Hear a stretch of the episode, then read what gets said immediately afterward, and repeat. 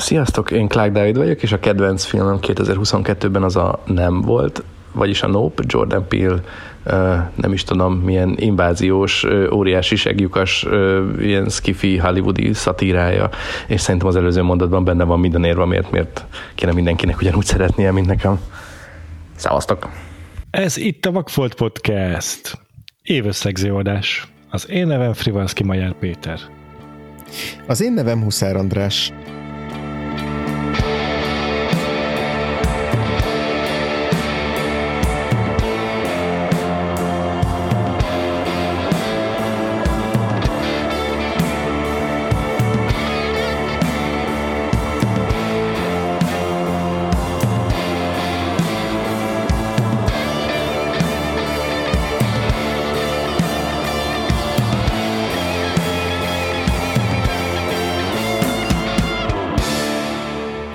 Hallottátok, ezúttal nem a popkultúra kötelezőit pótoljuk, hanem az évi egy szeri top listázós adásunkra kerül most sor, amikor aktuális filmekkel foglalkozunk, tehát nem a múltba tekintünk vissza, nem egy régi, pót, nem egy régi hiányosságot pótlunk, hanem meghallgathatjátok, hogy 2022-ből mégis melyik filmeket tekintettük mi, arra érdemesek, hogy a top 10 listánkba, top 10-es listánkba beleférjenek. Uh-huh. Úgyhogy üdvözlök minden olyan hallgatót, aki általában erre az egy adásra vár évente. és nagyon köszönjük, hogy itt vagytok velünk. Így van. Ter- természetesen idén is rengeteg vendégünk volt a Vakfolt podcastban, köztük újak is, régi visszatérők is, a köszönhetően a magyar filmes évadnak, meg az animációs évadnak egyaránt. Így aztán igyekszünk majd tőlük a vendégeinktől is minél több kedvencre sort keríteni, ahogyan ezt minden évben szoktuk.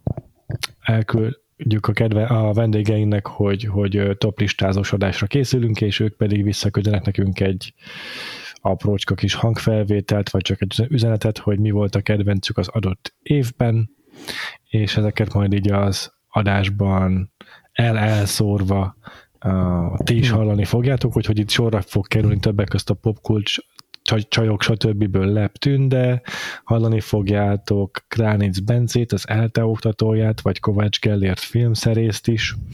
Üm, és még nagyon sok vendégünket. Varga Ferenc természetesen ismét készült, nagyon készült erre az alkalomra, úgyhogy mindenképpen hallgassátok a legvégéig meg az adásunkat, hogy le, ne maradjatok uh-huh. le arról, hogy Varga Feri hogyan összegzi az évet aztán majd még hallani fogtok másokat is, akiket most nem soroltam fel, de majd időközben felkonferálunk természetesen mindenkit. De miatt még belevágunk uh-huh. abba, hogy a kedvenc filmjeinkről beszéljünk, azért uh, ne hazudtoljuk meg magunkat, legyen ez egy jó, masszív adásidő, beszélgessünk picit úgy általában véve erről az évről, meg hogy meg hogy hogy alakult, miket sikerült megnézni, mik hiányoznak a legjobban, a, amiket nem uh-huh. tudtál bepótolni, és így tovább. Mit vártál ettől az évtől is, aztán ahhoz képest ez most jobb vagy rosszabbul sült el, akár filmes szempontból, uh-huh. akár máshogy. Hm. Hát figyelj, az az igazság, hogy egyáltalán nem emlékszem, hogy mit vártam ettől az évtől ilyen filmes szempontból, vagy akár máshogy, mert hogy így megpróbálok visszagondolni 2022. januárjára, akkor az egy ilyen érzetre egy ilyen két évvel ezelőtt történt. Tehát, hogy ilyen számomra, tehát a Covid óta amúgy is teljesen képlékeny az idő, de ez az év ez ilyen felfoghatatlanul sűrű volt, és hogy így, és hogy így nem tudom, tehát hogy ténylegesen durva visszaemlékezni arra, hogy január-februárban, mint hogyha egy másik ember lettem volna, ami persze erős túlzás, de hogy ilyen, ilyen iszonyatosan réginek tűnik az az időszak, és ez így filmes szempontból is teljesen igaz, hogy így visszagondoltam, hogy milyen filmek játszanak így az évösszegzőmbe, és így nem csak a tavalyi oszkáros filmek, vagyis hát ugye amik amikről nem tudom, tav- tavalyi évőszegzőmben nem tudtunk beszélni, mert csak utána láttuk, és oszkáros filmek, ami mindig egy ilyen kicsit ö, ö, vitatott az, hogy most, ö, most azokat bevegyük-e vagy sem, de ne, Szerintem nem, csak nem vitatott. Nem... Én szerintem be kell őket venni, hiszen a naptári év a lényeg. De hogy nem, nem, nem csak azokon lepődtem meg, vagy lepődnék meg, hogy azok, azok még az idejéhez tartoznak, hanem egyáltalán amiket évelején láttam. Szóval, hogy tényleg ez egy ilyen nagyon nagyon 12 hónapnál hosszabbnak érződő év volt, és ezért már abszolút nem tudok visszaemlékezni arra, hogy mit vártam tőle. Az biztos, hogy, hogy idén hm, honnan is kegyem, szóval, hogy egyrészt azt mondanám, hogy nekem az idei év nem volt olyan túl jó így filmes szempontból, tehát hogy nem igazán sikerült olyan filmeket találnom, amik ilyen nem tudom, óriási nagy kedvencek lennének, vagy olyanok, amik így, amik így nagyon betaláltak, hogy azt mondom, hogy ez, ez így nagyon nekem készült, és ez nem is kell, hogy minden év ilyen legyen, de hogy, hogy az idei top 10-et, hogyha megnézem, amiket így évközben, tehát évközben van egy listám, amit így folyamatosan így alakítgatok, és aztán az így az évösszegzőadásra kristályosodik, és úgy azért nem tudom, még akár a top 10-ből is akár így könnyű szívvel le tudnék szedni jó néhányat, hogyha beütne hirtelen valami olyan film még így az utolsó pillanatban, ami így, ami így, ami így nagy hatással van rám. Ez együtt azért így a top 10-nek az összes filmjevel így tökre elégedett vagyok, meg mindegyik nagyon tetszett, de hogy tényleg hiányzik idéről nekem ez az ilyen abszolút izé, teljesen elsöprő filmélmény, de ez így hozzá kell tennem, hogy így idén lehet, hogy nem is voltam feltétlenül így olyan ö, nem is tudom, nem, nem a filmek voltak így az elsődleges prioritásaim talán, és nem is tudtam talán annyira fókuszálni arra, hogy megtaláljam ezeket a gyöngyszemeket, vagy hogy azok, amik esetleg egy másik évben lett, hogy sokkal jobban tetszettek volna, most egy picit kevésbé ö, találtak be, ezt is nagyon könnyen el tudom képzelni, nem tudom, adott lelki állapottól nehéz így függetleníteni ezeket a dolgokat, és így milyen, mi lett volna, ha párhuzamos uh, univerzumos sztorikat így végig lehet pörgetni a fejemben, de, de alapvetően tényleg ez van, hogy így el tudom képzelni néhány film ezek közül, hogyha épp más lelkiállapotban vagyok, akkor, akkor így jobban be tudott volna találni, de de jaj, körülbelül ez, ez volt az idei filmes évem, hogy ilyen nem ez lesz a kedvenc filmes évem, de hogy nem is érzem azt, hogy ilyen nem tudom, hirtelen nagyot zuhant volna a filmek színvonal az előző évekhez képest, szó sincs erről, egyszerűen nekem így kevésbé kevésbé ütöttek be ezek a filmek. Nagyon-nagyon-nagyon kevés filmet láttam moziban, tehát ilyen extrán kevés filmet. Biztos ez is belejátszik, hogy amit itthoni laptopon nézek, az azért kevésbé fog ütni, mint hogyha mozivásznon látnám, vagy tud kevésbé ütni adott esetben. Szóval sok ilyen tényező volt, ami, ami így befolyásolta azt, hogy így nem ez a kedvenc filmes évem, de ezzel együtt azok a filmek, amikről majd így beszélni fogok a, a top 10-ben, azok, azokról mindegyikről tényleg szívesen beszélek. És te hogy álltál ehhez az évhez, vagy hogy, hogy, hogy futottál neki az évnek, és aztán hogy sikerült? Hát ne is beszéljünk róla. Szörnyű az idei um, teljesítményen filmek tekintetében. Hmm. Általában véve is mindig panaszkodok, hogy mennyire kevés filmet nézek, sikerül megnéznem, és így aztán mindig szabadkoznom kell a top listám miatt, hogy egyszerűen meg se tudtam nézni bizonyos filmeket, és aztán így nem is tudom őket feltenni a listámra. Hmm. idén Mm, úgy szoktam csinálni Letterboxdon, hogy van egy külön listám, ahol gyűjtöm az abban az évben megjelenő filmeket, tehát hogy legyen, tudjam mi a, mi a teljes lista, a, aha, aha. ami egyáltalán ugye a radaromon van. A magyar premierek, meg a különböző módon Magyarországon elérhető filmek közül. Ez egy 85-ös uh-huh. lista pillanatnyilag. Uh-huh. Körülbelül 80 valahány film van rajta, uh-huh. és 41-et láttam, Aha. Úgyhogy az, tehát most így kb. Tehát az általán megtekintett filmek egy negyedét fogjátok hallani, ami azért gondolom, tehát így Aha. nem kell magyaráznom, miért hangzik nagyon szarul. Hát figyelj, tehát, hogy nekem így néz ki az elmúlt pár évem, hogy 2020-ban 72 film szerepelt a, a listámon, és ezek közül szerintem legalább volt 6-7 minimum, ami már így a vakfoltos adás után került föl, tehát ugye a, amiket utána néztem meg, és úgy, úgy tettem be a listába, tehát az azért kevesebb volt. Ja. 2021-ben ez 52 filmet jelent, szintén volt jó néhány, wow. amit csak idén láttam az évösszegződés után, idén pedig 35 filmnél tartok jelen pillanatban, és idén ez már nem is lesz több, úgyhogy én még jóval kevesebb filmet láttam, mint te, vagy hát a jóval az itt jelen pillanatban viszont relatív, de ha ez kicsit megnyugtat, akkor én sokkal gyatrában teljesítettem. Akkor ezt látjuk úgy, hogy most így szabadkozunk a kedves hallgatóknak, hogy Igen. nem a legösszefogó, össze, vagy hogy mondjam, nem a legátfogóbb toplistát fogjátok hallani. Ez a pillanatnyi Igen. állás. Én, én ja. egyébként igyekszem majd a letterboxdos listámat az adás megjelenése hmm. után publikálni, tehát publikusan lehetővé tenni, Aha. és frissíteni, ahogyan sikerül pótolnom majd hogyha Igen. tényleg ilyen nagy felfordulások lesznek benne, akkor azt azért kiírom a különböző közösségi média platformokra. Helyes. ezen kívül, tehát mit tudom én, erre gondolok, hogy a Facebook csoportunkban a Vagfolt Podcast társadalomban lehet, hogy be fogom posztolni ezt a listát, a Twitteremen a uh-huh. név alatt, vagy a Twitternek a, vagy a Vagfolt Podcastnak a saját Twitter alatt lehet, hogy kipakolhatjuk ezeket a linkeket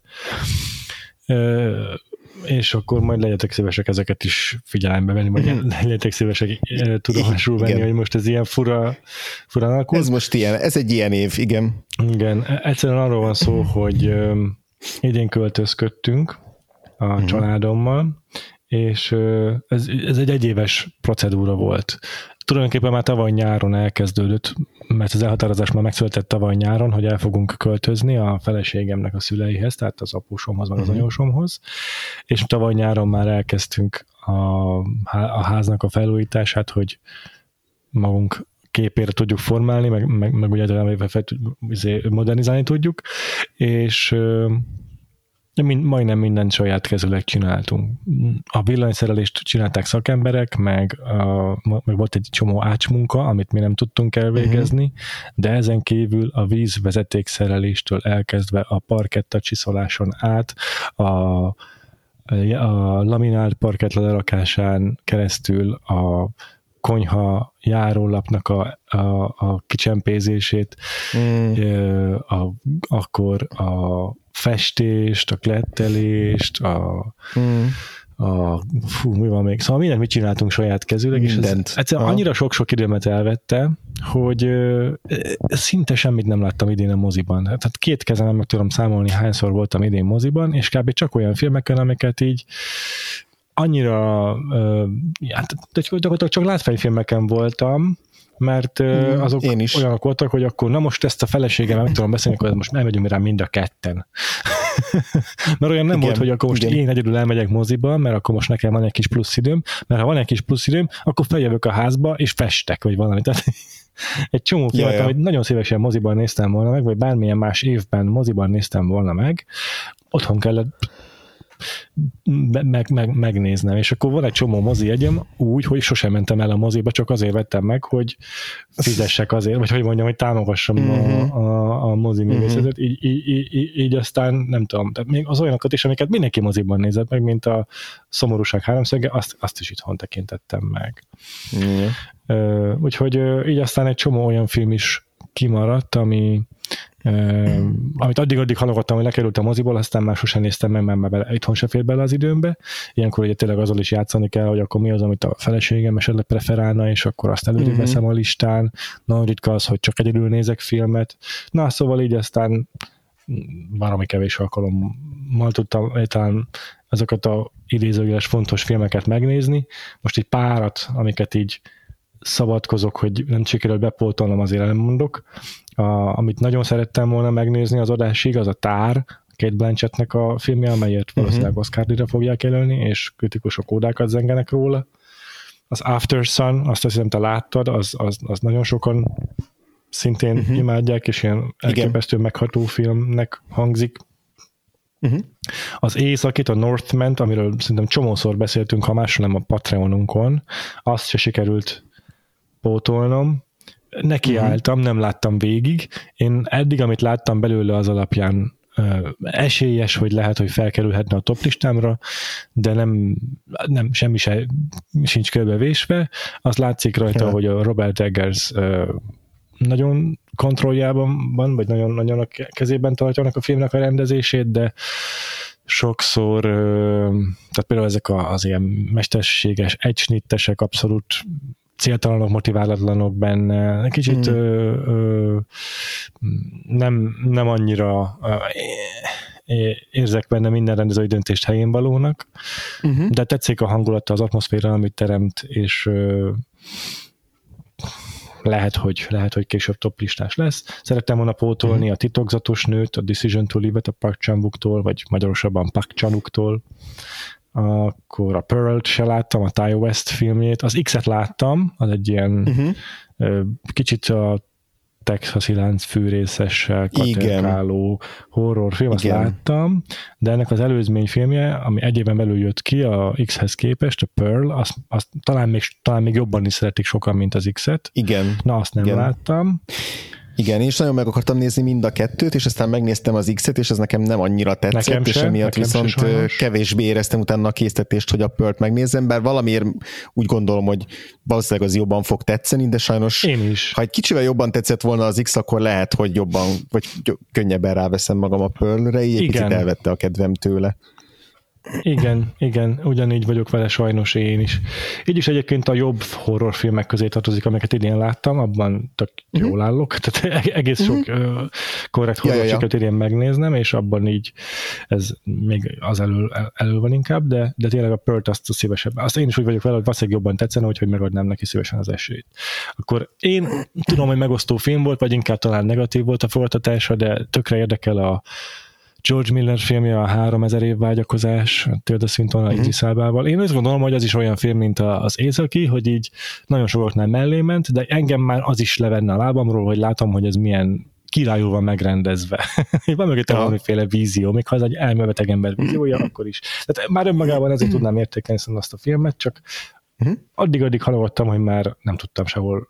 És akkor az is úgy voltam, hogy majd egyszer megnézem itthon, aztán itt soha nem került rá soha, mert annyira rossz nem volt pirajtás. Akkor érdekelt igen, az animációs film, a Marcel The Shell with Shoes On, érdekelt engem uh-huh. a Richard Linklater filmje, az Apollo 10 és fél is.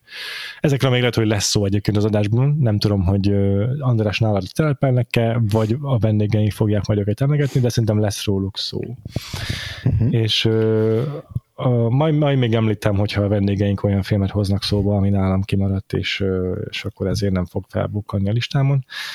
Nagyot ment Magyarországon a fűző, a Vicky Crips féle uh, Sisi film, mm. azt se láttam sajnos, úgyhogy nagyjából ezeket írtam föl, de hát még, még, még, még milliónyi filmet tudnék említeni, amit, amit rohadtul pótolnom kéne.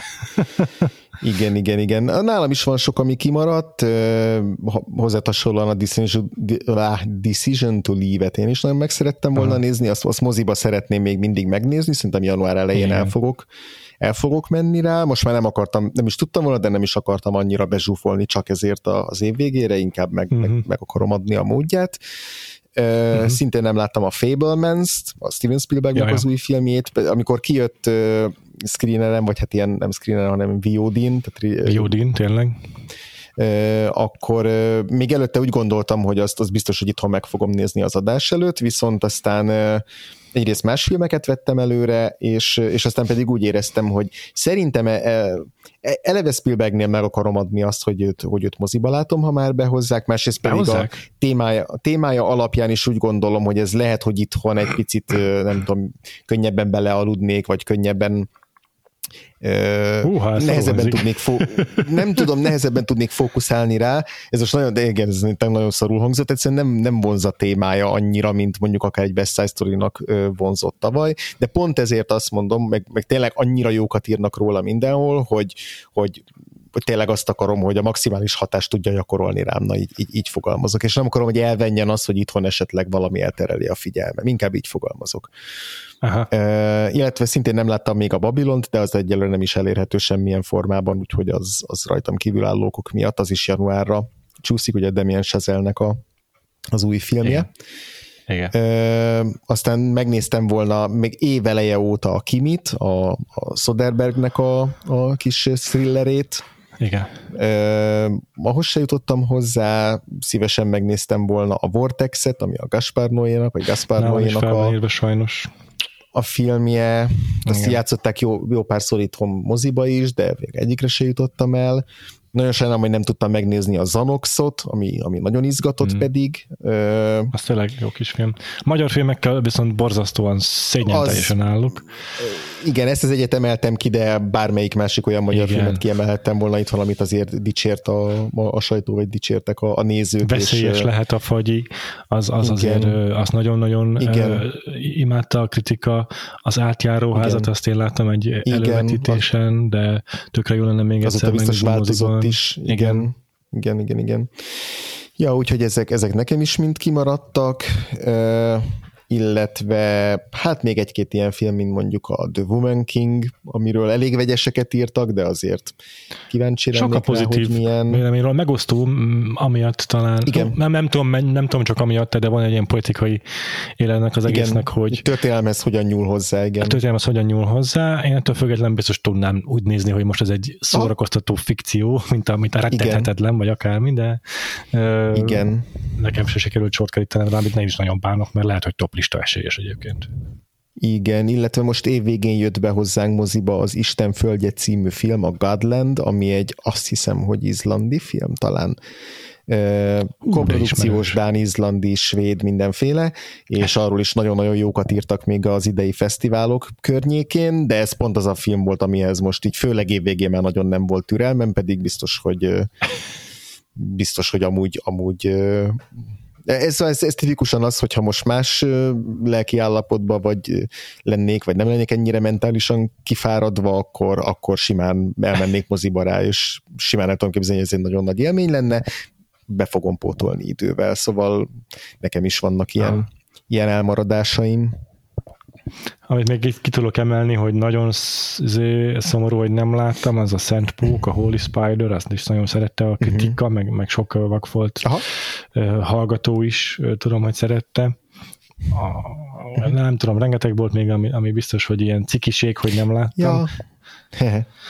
de de most akkor így futunk ennek neki. Emiatt én annyira, annyira elégedett a listámmal, tehát hmm. úgy vagyok vele, hogy valószínűleg egy jobban sikerült, számomra jobban sikerült évben valószínűleg sok lecsúszna a top listáról, tehát egy négy-öt film is lehet, hogy kicsúszna belőle. Igen. Igen. De nem, nem ciki filmek vagy ilyesmi, csak, csak sajnálom, hogy nem tudtam ennél izgalmasabb listát összerakni. Yep. Igen. Meg a, maga a sorrendiséggel is úgy, úgy vagyok pillanatnyilag, hogy rengeteget kínlottam, hogy nem, nem szoktam kilódni a sorrenden igazság szerint, mert ugye évközben azért már általában rendezgetem a filmeket, és így kialakul. Idén viszont nem voltam ennyire körültekintő, és, és így most így egy év távlatából egy csomó filmet nagyon nehezen helyezek el, mert ahogy te is hmm. mondod, ez tényleg egy ilyen átlagosnál hosszabbnak tűnő év, és van, hogy tudom, hogy valamikor januárban láttam, és rohadtul nem emlékszem már, hogy sőt, nagyon, tudom, hogy nagyon-nagyon tetszett, meg jó hatással volt rám a film, de hogy így mondjuk egy, egy napja megnézett filmhez képest hogyan helyezem el, azt nem tudom eldönteni. Úgyhogy ilyennek miatt is ez egy ilyen ez egy ilyen amőba lista, egy ilyen határozatlan lista, sokkal inkább, mint bármelyik korábbi nálam teljesen ugyanígy van, még, még, még, akár, még akár úgy is, hogy így nem hm. tudom, ránézek a listámra, és így tudom azt, azt mondani, hogy mit tudom én, hát jó, most ez a film a negyedik helyen van, de igazából lehetne akár a tizedik helyen is simán, de hogy most a, hete, ami a hetedik helyen van, azt jobban szeretem nála talán igen, talán nem, de hogy, de hogy most nincs, tehát máskor az szokott lenni, hogy Jézusom, nem tudok dönteni a nem tudom, harmadik és negyedik között, mert annyira szeretem mind a kettőt, és hogy idegbajt kapok ott, hogy a másodikat azt előbbre helyezem náluk, pedig, pedig szóval, hogy máskor ez szokott a probléma lenni, most meg inkább ez az ilyen oké, okay, végül is jó, legyen jó ez így valahogy így, így, alakul, így alakult ki az, hogy itt a top 10-ben mi a sorrend, tehát, hogy, és, és még a 11-től 15-ig szereplő filmek közül is igazából bármelyiket föl tudnám csúsztatni mondjuk a 6-tól 10-ig lévő helyre, és így a, ugyanúgy tudnék mellettük érvelni. Tehát, hogy igazából a top 15-öm az, az nagyjából olyan, hogy így egy, egy mezőny, egy ilyen 7 per 10, 8 per 10-es mezőny most, hogy nagyon ilyen le, le, le izé, vetítsük számokra.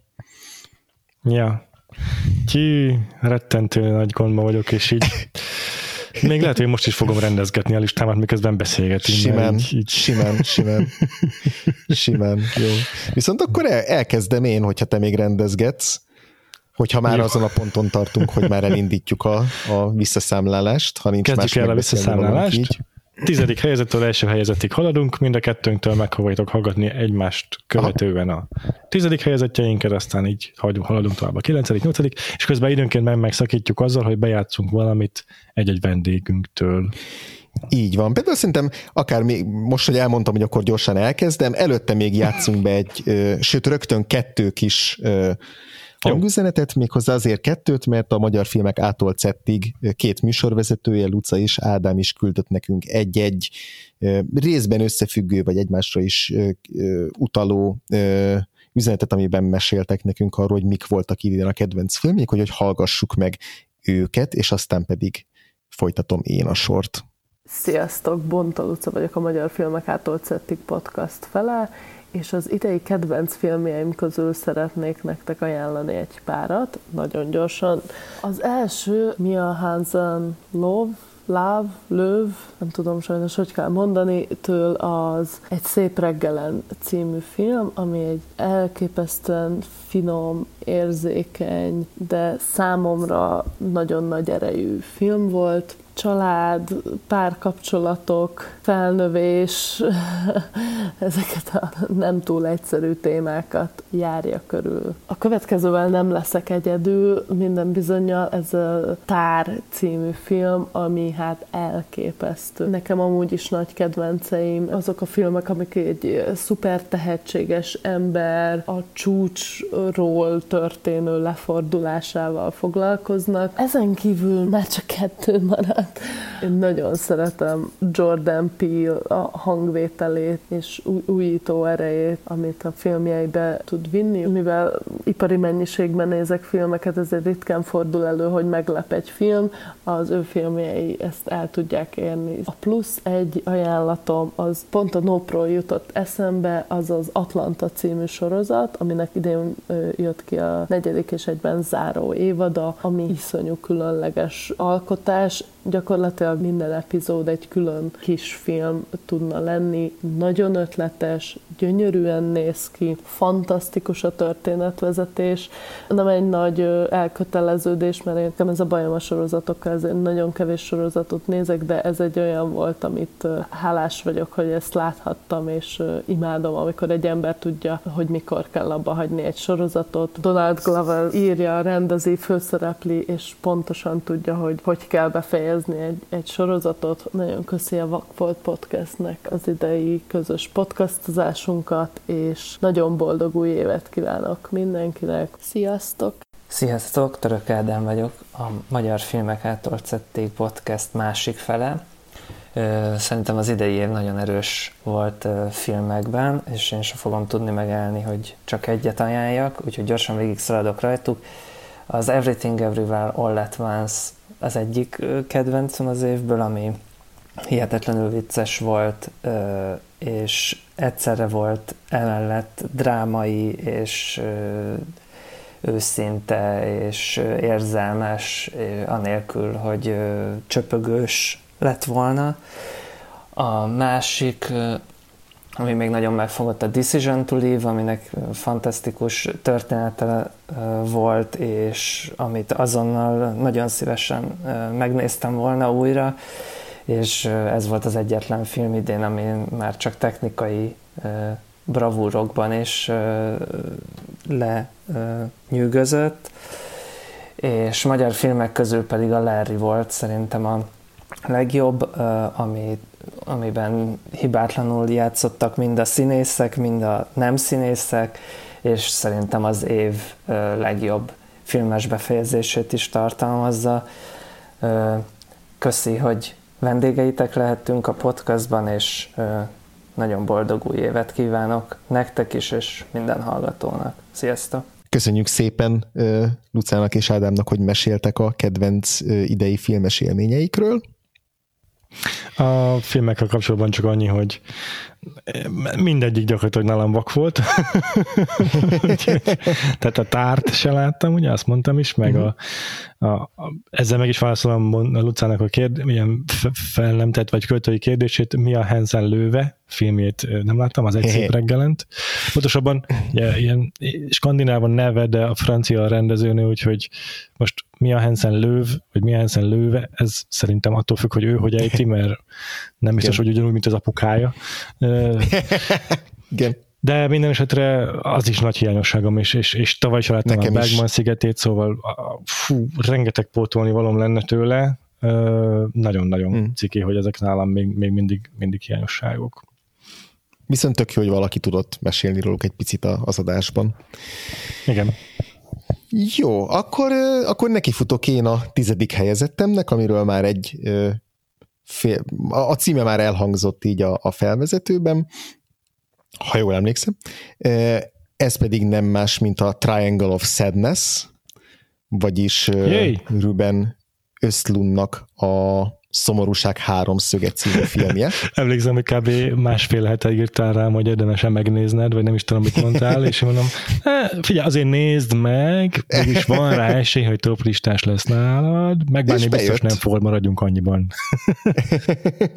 és bejött, igen. Pedig Ruben Östlundal amúgy túlszás, hogy hadilában állok, de hogy nem vagyok olyan nagy rajongója, mint sokan. Ugye egy Egyetetek. olyan rendezőről van szó, aki másodszor nyerte most meg a, az aranypálmát, ugye a, a a négyzet volt az előző filmje, amivel aratott, most pedig ez a filmje nyert Kámban, és, és a korábbi filmével, a Lavinával is ezeket láttam tőle, mindig úgy voltam, hogy így sok minden nagyon értékelek benne, meg így, így sok mindent élvezek is bennük, de hogy sokszor ilyen kicsit modorosnak, meg sznobnak érzem, meg ilyen nagyon mesterkeltnek benne a konfliktusokat, hogy így nagyon le akar modellezni bizonyos dolgokat a társadalomban, meg ilyen emberi kapcsolatokban, és hogy ezt néha kicsit ilyen gúnyos felhanggal is teszi ezek néha úgy zavarni szoktak benne, viszont a, a négyzetben például volt jó néhány olyan jelenet, amire még most is úgy emlékszem vissza, hogy így wow, hogy egészen zseniális ilyen set piece, meg egészen zseniális humora van egy-egy jelenetnek, és hogy máig így azok a set külön-külön így ilyen abszolút top filmes élményeim, Úgyhogy emiatt egy picit egyébként aggódtam is így a szerelem, szerelem, most hát a szomorúság háromszöge miatt, mert hogy amit tudtam róla az alapján úgy gondoltam, hogy na itt aztán biztos, hogy véletek ki, fogja maxolni ezt a most megmondjuk a tutit a társadalomról, meg a gazdagokról. Igen. És hogy ez, és, és hogy ez majd ilyen nagyon... Igen, hogy ez majd ilyen nagyon... Lenni nagyon beképzett, nagyon vaskos lesz, nagyon egy didaktikus, nagyon egyértelmű és így igen, kicsit ezt rá lehet húzni a filmre, viszont én végtelenül jól szórakoztam rajta, tehát hogy, hogy ami máskor is kijön nála, hogy jók a set és hogy nagyon szórakoztatóan gonosz a humora, azt most így csúcsra tudta járatni ebben a filmben, és hogy, és hogy ezt most borzasztóan élveztem. Ugye a filmben tényleg szuper gazdagokról mm, húzza le a vizes lepedőt, ami most egy kedvelt téma az utóbbi pár évben Hollywoodban, biztos korábban is, de hogy most azért a White Lotus-szal, meg nem tudom, még biztos sok példát tudnánk emlegetni, vagy akár az izé Succession-nel, hogy sorozatokat mondjak, tehát hogy hogy most nagyon rá, rá, rámennek arra Hollywoodban sokan, illetve nem csak Hollywoodban, hanem Európában is, mint Ruben Östlund, hogy, hogy akkor a gazdagokon tudjuk ilyen feszültséglevezetésként köszörülni a nyelvünket, és röhögni az, hogy mennyire szerencsétlen szánalmas szarok. És ez általában tényleg nagyon szórakoztató tud lenni. Viszont össztudnak az, az idei év az különösen ennek az éve szerintem, igen. egyre, sok, egyre több ilyen film jelenik meg. Igen, igen. Viszont Östlund tényleg azt a plusz bele tudja rakni, hogy, hogy, hogy ezeket az ilyen konfliktusokat, meg párbeszédeket, meg ilyen, ilyen kiélezett, morbid vagy abszurd helyzeteket, ezeket nagyon-nagyon jó éles humorral és nagyon jó alakításokkal és párbeszédekkel tudja tálalni, tehát ebben a filmben is a, a, a, a nyitó szegmens, ami igazából egy kétszereplő szegmens, egy párnak a, a vitája, egy, egy éttermi számla fölött, már az, az ilyen nagyon, nagyon szórakoztatóan szórakoztatóan üti fel a filmet, és aztán a középrész, ami pedig a, a poszteren is lévő juht, luxus, az egyik poszteren szereplő luxus jakton játszódik, eh, ahol, ahol így minden is, minden is teljesen eh, nem tudom, fenekestül felfordul, az egy, az egy halálosan, halálosan szórakoztató és, és helyenként zseniális szakasz. És aztán a filmnek a harmadik szakasza pedig egészen váratlan, abból a szempontból, hogy nem tudtam, hogy, hogy, hogy lesz még egy ilyen szakasza is a filmnek, és, és tök izgi volt, hogy ebből vajon miket hoz ki. Továbbra is vagyok arról meggyőződve, hogy Öszlund így az emberi lélek és természet és a társadalom legavatottabb ismerője és az ottani nagy ilyen insightjainak a legfrappánsabb elmesélője lenne, de ahogy mesélt ebben a filmben, azt, azt én nagyon-nagyon tudtam élvezni, úgyhogy ezért került be így a tizedik helyre, még mindig vannak fenntartásaim vele kapcsolatban, de, de így, hogy tényleg a, a humorra ment rá elsősorban, és kevésbé a megmondásra, érzésem szerint így nálam sokkal jobban tud, tudott működni, mint a korábbi filmjei maximálisan egyet értek. A harmadik harmada számomra az a filmnek, ami szerintem a tempókezelésben hibákat Igen. vét, tehát a, Egyetértek. azt kb. két és fél óra, két óra 40 perc a játékidő, szerintem azt nem tudja kitölteni igazán, tehát inkább rövidebbre faragtam volna a filmet. És ez, ez válik szerintem a fő kerékkötőjévé. A második harmad, meg az első egy harmad, azokkal tökéletesen elégedett voltam. A, az arányával is annak, hogy mennyire lenézően gúnyolja ki a, a gazdagokat, meg azzal is, hogy mennyire. Ez a valaki úgy fogalmazta meg a Letterboxdon, hogy azt hiszem a Demi, mindegy, mindegy hogy highbrow, lowbrow, tehát hogy úgy prostó, hogy a, közben elegáns, vagy hogy mondjam, tehát ügyesen igen, játszik igen. azzal, hogy, hogy, hogy ilyen kisúlyat, kisúlyat eltartva tud prostó lenni ez a film. Igen, igen, hogy egyszerre és ez, ilyen... Ez, ez egy ilyen hogy, hogy, hogy egy ilyen nagyon, igen, milyen prostó bohózat, de közben úgy bohózat, hogy közben egy ilyen, egy ilyen presztis fesztiválfilm. Tehát, hogy még ezen a szinten is így nagyon jól keveri a kettőt, igen. Igen, tehát nem egy Farelli film, hanem tényleg intelligenciával áll a, a, a nézőihez, nem nézi hülyének a saját nézőit, de a szereplőit viszont, azokból viszont nem által ö, nagyon prostó módon gúnytűzni, és ö, nem, szerintem, szerintem is ügyesen adagolja egész végig, meg ügyesen keverét alapjait Ruben Östlund. Mm, sőt, kifejezetten szórakoztató volt tényleg némelyik párbeszéd, némelyik karakter, főleg a Woody Harrelsonnalnak a megjelenésével. Mm-hmm. A, egészen, egészen, egészen meglep, meglepő lett szerintem a, a filmnek az a, az a szakasza, pedig kb. két jelenetem van. Mm-hmm. Én is tök jól el voltam vele, nekem is rajta van a top listámon, egy picit előkelőbb helyen, mm, meglátjuk, hogy ott marad-e, de mostani állás szerint nyolcadik helyen van. Szuper, szuper. De akkor most a saját tizedik helyezettemet elmondom, és ezért, és ez egy tök jó kapcsolódó film abból a szempontból, Na. hogy ezért mondtam azt, hogy idén a, az új gazdagokból való gúnytűzés évét írjuk, mert Aha. az utolsó helyezettem, a tizedik helyezettem az az üveg hagyma, a Glass Onion, a Knives Out Mystery, amely a Netflixen debütált Szenteste napján, vagy azelőtt egyáltalán, um, amelyben a Ryan Johnson újra előveszi a paklikártyáját, amelyet a Knives Out című filmhez uh, kijátszott, és újra keveri a lapokat. A legutóbbi filmjében így a, így a többé-kevésbé ilyen old money, tehát az ilyen ógazdagok voltak a témái, most meg az új gazdagok a témái. Aha. De mind a két filmben mm, olyas valakit választ a protagonistájával a néző számára szimpatikus karakterré, aki kilóg ebből a közegből, aki alacsonyabb társadalmi státuszú, és akkor vele tudunk könnyen szimpatizálni, és akkor ő az egyetlen olyan figura a sztoriban, aki tényleg két lábba jár a földön, mindenki más az nevetséges igazság szerint, és igazából nagyon hasonló eszközökkel játszik a, a ilyen tekintetben a, nézői szimpátia elnyeréséért a Knives Out, vagyis hát a Glass Onion, mint a, mint a, mint a szomorúság háromszöge, ugyanazokra az érzelmekre játszik rá a nézőnél, tehát hogy, a, hogy tudjunk röhögni ezeken a szerencsétlen gazdagokon. Sokkal harsányabb ez a film, mint az első felvonás, az első epizód, a Benoit Blanc kalandjaival. Sokkal parodisztikusabb, bombasztikusabb. Szerintem jó irányba vitte el a, a, a, a sorozatát a Ryan Johnson ezzel. Általában véve a humorát nem szoktam ő neki szeretni, ezt a, már uh-huh. a mhm. Loopernél is megfigyeltem, de a Last Jedi-nál pláne megfigyeltem, hogy valójában nem, nem szeretem azt, ahogyan ő viccel. Ebben a filmben mégis egész sok poénon kacaráztam. De úgy kacaráztam, hogy tudom, hogy ez igazából nem volt jó poén, és most így, így, így alacsonyra volt helyezve a mérce, de azért úgy el tudtam szórakozni rajta, főleg amiatt, hogy a színészek jól adják el. Amivel viszont a Ryan Johnson mini meglep az az, hogy bármennyire olcsónak tartom néha a humorát, vagy egyszerűnek tartom a humorát, emellett mindig tud egy, egy olyan frappáns és bölcs mondatot elhelyezni a filmben, ami már önmagában megérte, mint amikor a utolsó Jedikben a Yoda elmondja, hogy a tanítványoknak az a akkor azért vannak, hogy túlnőjenek rajtunk, az, az, az egy ilyen szállóigévé lett a Star Wars uh, folytatás trilógiának, akkor ebben a filmben volt egy tök jó mondata a Benoit Blancnak, amikor azt mondja egy szereplőnek, aki ilyen tudod, az a fajta személyiség, hogy így, ami a szívemen, az a számon, és akkor sose kér bocsánatot Aha. azért, amit mond. És akkor azt mondja neki, hogy, hogy, hogy ez egy nagyon veszélyes dolog összetéveszteni a, a gondolkodás nélkül való megszólalást az őszintén való megszólalással, és ez nagyon mm. tök jó gondolat volt. Tök jó.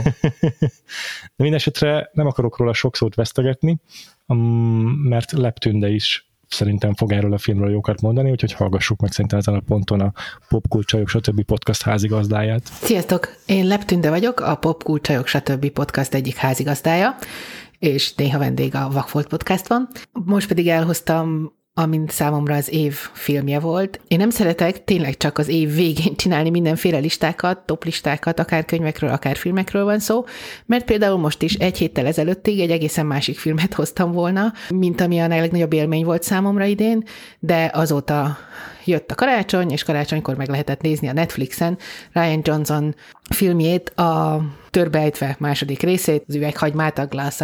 Úgyhogy engem teljesen lenyűgözött az egész film. A szereplők, a környezet, a cselekmény, annak a felépítése, a rejtély, a megoldása egyszerűen minden ott volt a helyén. Egyáltalán nem éreztem azt, hogy bármiben is ismételte volna magát. Ryan Johnson újat mutatott. Én úgy gondolom, hogy kellőképpen tisztelget minden nagy rejtélygyártó előtt, legyen az számítógépes játék, társasjáték, vagy Agatha Christie, Kalambó, minden ott volt a helyén. Azóta is egyre csak élvezem azt, hogy utána nézek a neten mindenféle rajongói teóriáknak, és easter és azt hiszem, hogy ugyanúgy, mint annak idején a törbejtvét, amit szintén többször láttam, és mindannyiszor élveztem, az üveghagyma és ugyanerre a sorra fog jutni. Nagyon szerettem a kosztümöket ebben a filmben. Egyszerűen minden ruha egy jellemrajz volt, tehát engem már eleve ez is lenyűgözött. Már az eleje nem éreztem unalmasnak, ugyanis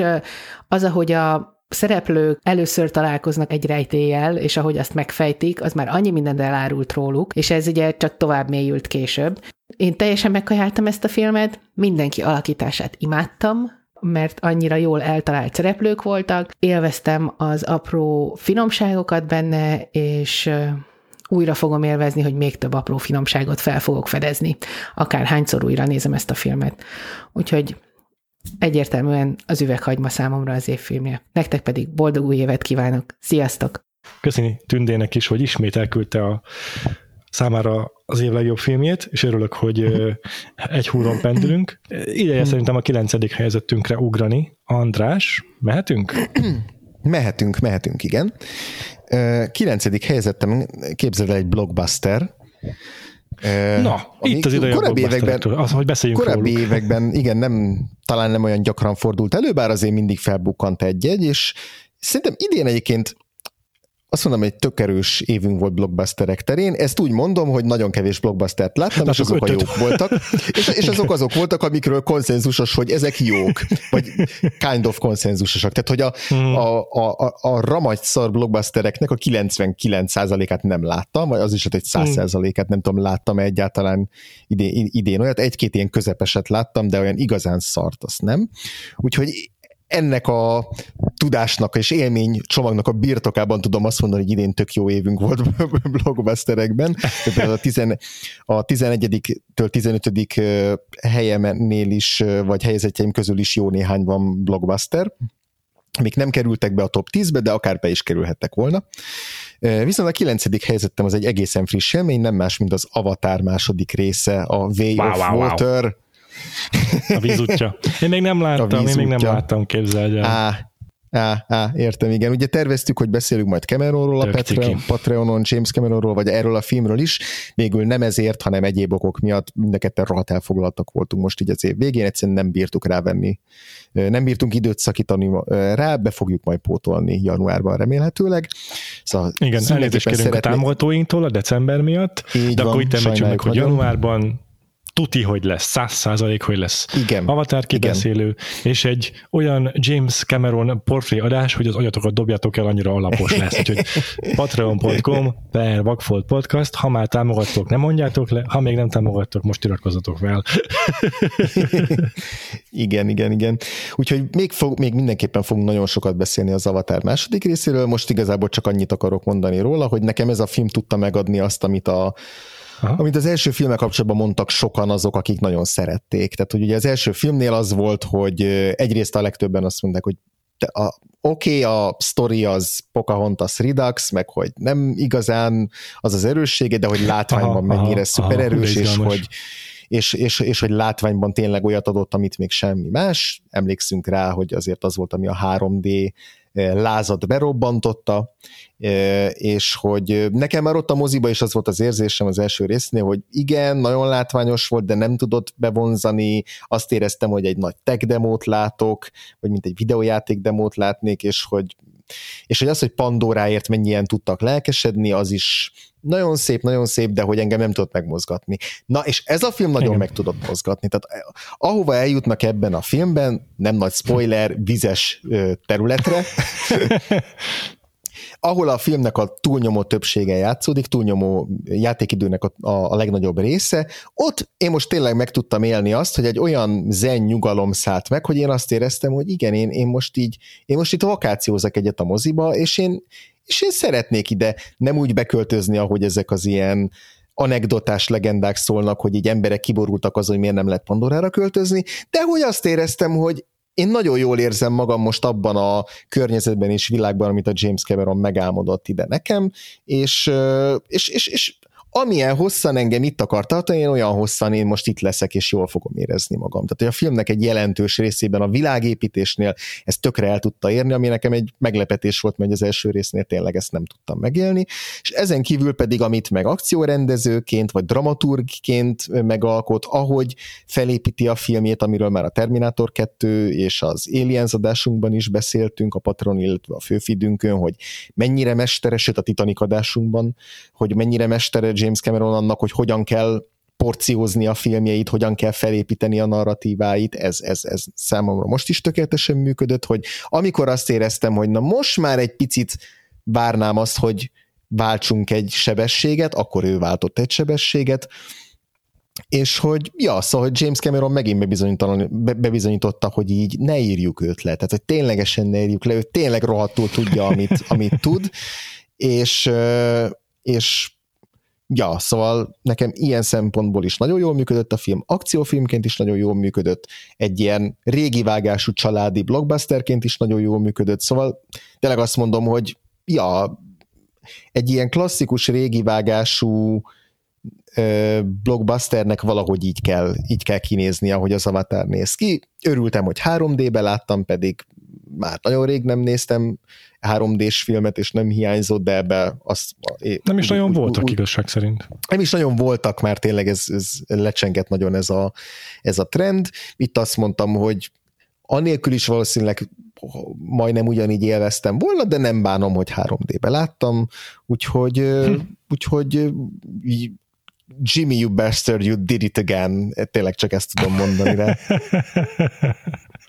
A filmvilágosok beszéltek róla, nem fanyalogtak róla, vagy ilyesmi, csak úgy ha? valójában elvették a kedvem a film megtekintésétől egy kicsit, egy rövid időre. Mondom, nem, hmm. nem volt negatív, amit mondtak róla, meg nem, nem húzták le, vagy ilyesmi, csak tudod úgy pont Igen. azokat a részeket emelték ki, hogy nem sikerült olyan jól, amik miatt azt gondoltam volna, hogy Aha. én azt nagyon fogom szeretni, és, és, és aztán meghallgattam egy interjút a Cameronnal, és akkor meg visszajött a kedvem teljesen, hogy annyira, jó, annyira profi ez a fazon, és nem csak abban az értelemben, hogy te mondasz, hogy milyen profi a film készítésben, hanem ő tényleg tudja élvezni ezt a sajtókörutat, ezt a rengeteg smúzolást, amivel jár a filmnek a a felfuttatása, hogy jó, jó interjúkat ad, nagyon jókat tud mm, nyilatkozni,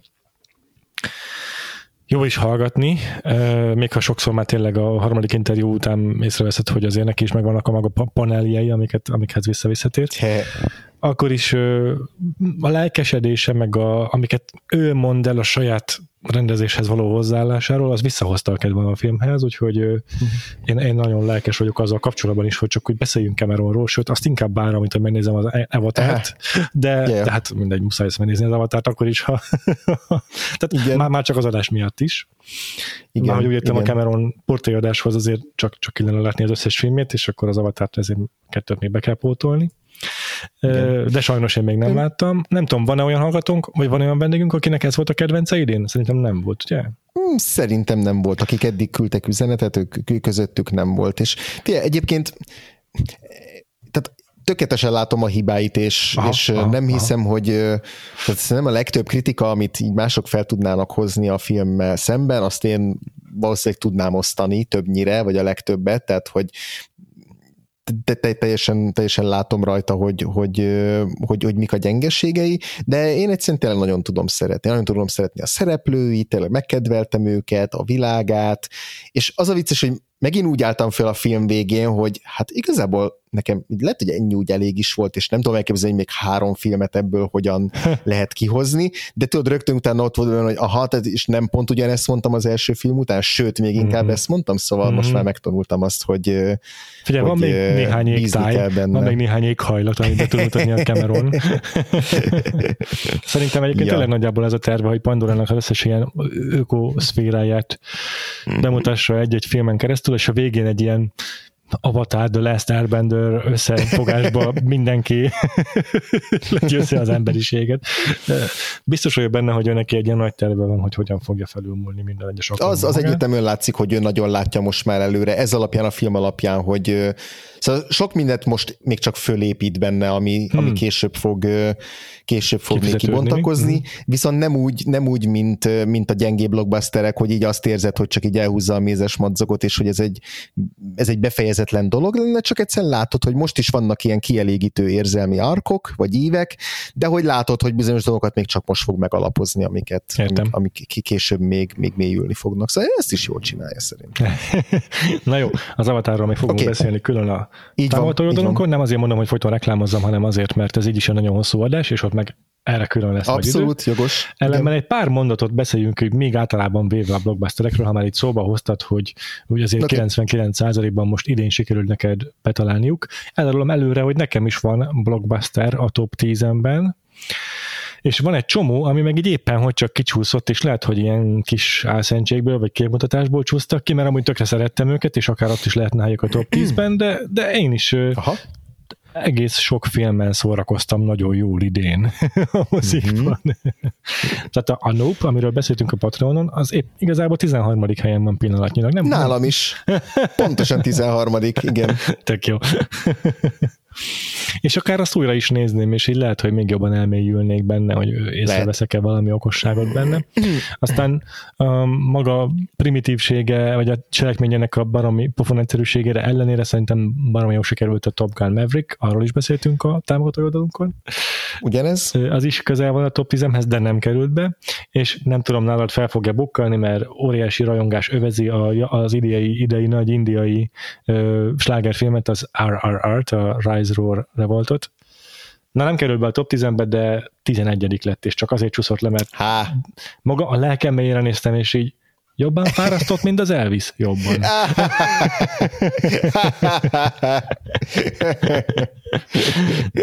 Tovább idén, idén tényleg egész jók voltak a, egész jó volt a blockbuster felhozatal, uh-huh. amiket én láttam legalábbis tényleg.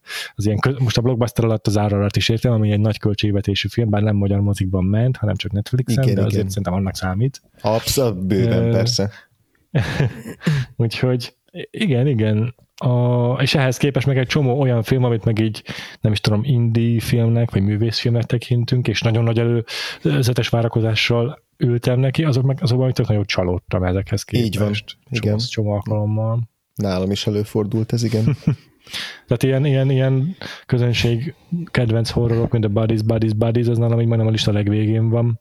Uh-huh. A Kimbibe se voltam szerelmes egyébként. Uh-huh, um, uh-huh a Lost Daughter az középmezőny nálam, a Passing az középmezőny nálam, uh-huh. a King Richard, ami a, ami, ami, ami a Will Smith-nek a filmje, szintén középmezőny, az After Yang, az is középmezőny, tudom, hogy sokan rajonganak érte, nekem valahogy nem uh-huh. talált be Colin Farrell uh-huh. a filmje.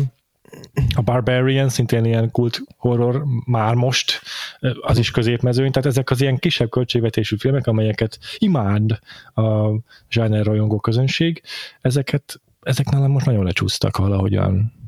Nagyon érdekes ez az év ilyen szempontból is, ja. igen. Na jó, és akkor elmondom most én, hogy mi az én Hajrá! kilencedik helyezettem. Kilencedik, igen. Az az Elvis, ez az, ez az Elvis nálam. Á, gondoltam, hogy ezért, ezért említetted most. igen, igen. E, és nagyon-nagyon-nagyon viaskodtam magammal, hogy előrébb kerüljön-e, mert, mert tényleg egy, uh-huh. egy, egy szerethető film, és nagyon sok tehát az eltelt idő alatt is nem kopott rosszul a renoméja számomra. Előszeretettel, vagy kedves, kedves gondolatokkal gondolok vissza rá, amikor ezt a filmet fel, felidézem magamban. Egy kicsit erről beszéltünk, ez nem tudom, erre volt adásunk külön? Volt, ha, nem? Mintha, mintha vagy volna. különadásunk, vagy egy watercoolerben egy nagyon hosszabb szegmens, de ezt tudom, hogy, hogy viszonylag hosszan beszéltünk róla. Igen. Úgyhogy itt sem akarom most nagyon szaporítani a szót, aki már, akit érdekelt is valamennyire, az már úgyis képben van vele, hogy ez Baz Luhrmannnek, a Great Gatsby-nek, meg a Romeo plus Juliának a rendezőjének az új filmje. Uh-huh. Elvis Presley életéről, és Austin Butler a főszereplője, és ugyanolyan excesszív, ugyanolyan mm, excentrikus, és ugyanolyan bombasztikus ez a film, mint maga Elvis Presley, főleg uh-huh. a karrierje későbbi szakaszában, amikor már ilyen flitteres, meg tollas ruhákban lépett fel, meg, meg, meg, meg nem tudom, az egyik első ilyen óriási gigasztár volt, aki ilyen extravagáns fellépő jelmezben bukkant fel a színpadon. Szóval ezt Baz Luhrmann maga a filmen is megvalósítja. Mm. És az, az, ahhoz képest, hogy mennyire túlzó tud lenni ez a film, ahhoz képest meg egészen hűen viszi vászonra elvisznek a történetét, olyan dolgokban csal csupán, amelyek szerintem egy dramaturgiailag megengedhetők, meg nem, nem hazugak, vagy nem inautentikus tőle a film, számomra legalábbis. Mm, az Austin Butler alakítása egészen lehengerlő, és nagyon ügyesen találja el azt a, azt a nagyon szűk sávot, azt a nagyon szűk regisztert, ahol az elvis úgy mutatja be, hogy egy viszonylag egyszerű csávó, akit könnyen megvezet a Tom Hanks által játszott ilyen ellenfele, vagy hogy mondjam, a filmnek az ellenlábasa, Igen. de mégis egy tökre szerethető, és nem egy lenézendő figura ez az Elvis. Uh-huh. Úgyhogy a Baz Luhrmannnek a minden negatívumával együtt, ez egy nagyon jó sikerült film. A minden negatívum alatt azt értem, hogy néha fárasztó tud lenni, egyszerűen túl sok, amit csinál, és amikor már minden jelenetet rommá vág, meg, meg olyan, drama, olyan drámai kameraszögekből ábrázol, hogy már magára a drámára nem tudsz figyelni a sok külcsintől, uh-huh. na az néha elvesz az élvezeti értékekből, meg egy nehezen azonosul szemért néha, számomra legalábbis így túl sok ez a külső máz a filmben, uh-huh. és ezek miatt így, így, így, így azért csorbul az én élvezeti értékem, számomra az a film élvezeti értéke. Mm. Mindezekkel együtt ez egy nagyon jól összerakott, és, és a célnak tökéletesen megfelelő, jól, a célt megfelelően szolgáló rendezői eszközökkel megtámogatott film. Örülök, hogy bejutott a top 10-be, lesz még róla szó az adásban. Biztos voltam benne. És akkor mielőtt a nyolcadik helyezettre rátérnénk, szerintem hallgassunk meg egy újabb vendégünknek a, a az üzenetét, vagy egy újabb vendégünk, ahogy arról mesél, hogy melyik a kedvenc filmje, ugyanis ez, ez egyezik most az én nyolcadik helyezettemmel, úgyhogy hallgassuk meg, hogy melyik film volt Cyclo kedvenc idei filmje. Szuper! Sziasztok, Cyclo vagyok, üdv nektek és a kedves hallgatóknak is. Nagyon sokáig úgy volt, hogy az év kedvenc alkotása ki fog tartani év végéig, és a kedvenc rendezőmtől, Park chan a Decision to Leave, azaz a titokzatos nő marad a, a favoritom. De évvégén kaptam egy olyan filmes ajándékot, ami azért viszonylag ritkán adatódik meg egy embernek, és Martin McDonagh-tól a The Banshees of Inisherin, azaz a Sziget szellemei beelőzte. Ugyanis ennél azt éreztem, hogy itt tényleg minden alkotó ellen olyan, ami abszolút az én ízlésvirágomat tükrözi, vagy mintha nekem készült volna. Eleve teljesen oda vagyok a, az írvidékért, beleszerettem már a film nyitó jelenetébe, a csodaszép zöldbe, meg a természetbe. Itt a sztori tere van folklóros, népmesei misztikummal, logikával, nagyon egyszerű gondolatokat fogalmaz meg a script, de mégis nagyon mélyen, eközben baromira vicces, mint amit az Imbrüzsnél is megszokhattunk tőle. És az különösen tetszik, hogy egy olyan konfliktust emel be az egésznek a középpontjába, ahol úgy érzem, mindkét fél el tudok azonosulni látom az introvert kreatív elmében ö, azt, hogy nyugalomra vágyik, és hogy a tartalmatlan zaj már elkezdi zavarni, ugyanakkor viszont kevés pusztítóbb dolgot tudok elképzelni, mint a silent treatmentet, amikor nem tudunk egy konfliktust feloldani azzal, hogy átbeszéljük a problémáinkat. Ezt az egész filmet átszövi ez a fajta hátrahagyottság magánya, legyen szó családról, vagy ezer éves barátságról, de szerintem egy, egy olyan dolog, amit mostanában egyébként egyre többen saját bőrünkön is akár meg tudunk tapasztalni, amikor nagyon régi kapcsolatok így kilépnek az életünkből. Nem azért, mert egymással bajunk lett, hanem egyszerűen más utakra sodródunk és hát eleve maga az, hogy az ilyen keserűséggel, lemondással, céltalansággal és végtelen szomorúsággal átitatott tragikomédiák, amiken közben az ember néha tércsapkodva tud nevetni, ez, ez, ez mindig is az egyik nagy gyenge pontom volt. Az már tényleg habatortán, hogy tíz kedvenc színészemből itt vannak hárman, Colin Farrell, Brandon Gleeson, Barry Keoghan, bármelyiküknek összejön egy Oscar, szuper boldog lennék, és még új kedvencre is találtam Kerry Condonban, úgyhogy igen, idén nálam a The Banshees of Inisherin lett a kedvenc, és tökre örülök, hogy végre van egy olyan film az Oscar szezonban, amiknek úgy érzem, hogy lesz esély egy-két kategóriába, szóval lesz kinek szurkolnom. Köszönjük szépen Cyclo, és ezzel egy is spoilerezte, hogy az én nyolcadik, vagy én elspoilereztem igazán, igazából, hogy az én nyolcadik helyezettem az a The Banshees of Inisherin, ami elképzelhető, hogy még nálad is szerepelni fog, nem, ezt nem tudom, mert erről a filmről még nem beszéltünk eddig. Mindenesetre ez Martin McDonagh legújabb filmje, Colin Farrell és Brandon Gleeson főszereplésével, és hát beszéltünk már korábban is a Vakfoltban erről a rendezőről, de legutóbb pont egy olyan filmje kapcsán, amit, amit egyikünk se szeretett, sőt kifejezetten nem szerettük, ez a Three Billboards Outside Ebbing, Missouri volt, viszont korábbi filmjét, például az Bruges, meg mind a ketten nagyon szerettük, szóval, hogy tudtuk, hogy ő egy olyan rendező, akinél nem feltétlenül tudjuk előre megjósolni, hogy mennyire fog bejönni az Igen. adott filmje, de azért szerintem mind a nagyon bizakodók voltunk benne, hogy újra összehozta az Imbrüs Dream Team-et, megint Írországba játszódik Igen. a filmje, megint inkább egy ilyen ilyen... Hazai pályán mozog, és pont ez volt a bajunk a, mozog. A, a három óriás plakáttal, hogy az, az kimozdult a komfort, túlságosan is kimozdult a komfortzónából. Igen, igen, úgyhogy, úgyhogy szerintem mind a ketten vártuk ezt a filmet, és, és tényleg nekem hozta azt, amit, amit reméltem tőle, nagyon-nagyon-nagyon tetszett ez a film, és könnyen el tudom képzelni, hogy ahogy hagyom így emésztgetni, mert viszonylag friss élmény, még följebb fog majd kúszni, nem tudom, hogy milyen lesz nála majd az utóélete ennek a filmnek, nagyon tetszik, hogy, hogy tényleg visszahozta azt az ilyen egzisztenciális, filozófikus hangvételt, amit az Imbrüsben is annyira ö, tudtam szeretni, és ö, megőrizte igazából azt az ilyen morbidba, groteszkba, erőszakosba hajló ö, védjegyét is, ami arra a filmre igaz volt, csak itt talán így, így kicsit sunyibban hozza be ezt a, ezt, ezt a vonulatot, vagy talán kevésbé számítunk rá a filmnek a kezdetéhez képest mind a, minden, mind a két főszereplő, de igazából a, a mellékszereplők is parádésan játszanak ebben a filmben, tehát tényleg már önmagában a színészi alakítások miatt is ez egy, ez egy abszolút, abszolút fénypontja ennek az évnek. Én Colin Farrellnek ki, ki, gyakorlatilag 2000 óta, vagy 2001 óta vagyok ilyen hatalmas rajongója, amikor berobbant a, a, a fülkével, meg a Tigerland-el, én azokat kb. akkor láttam, amikor kijöttek, és én akkor nagyon megszerettem ezt a színészt, és így jöttem vele azóta is a sok-sok hullámvölgyén keresztül, és így nagyon-nagyon jó érzés az, hogy, hogy látom, hogy most neki van egy ilyen csúcséve és, és hogy ennyi, ennyi izgalmas alakítást tud nyújtani, mint ahogy ebben az évben tette különböző filmekben.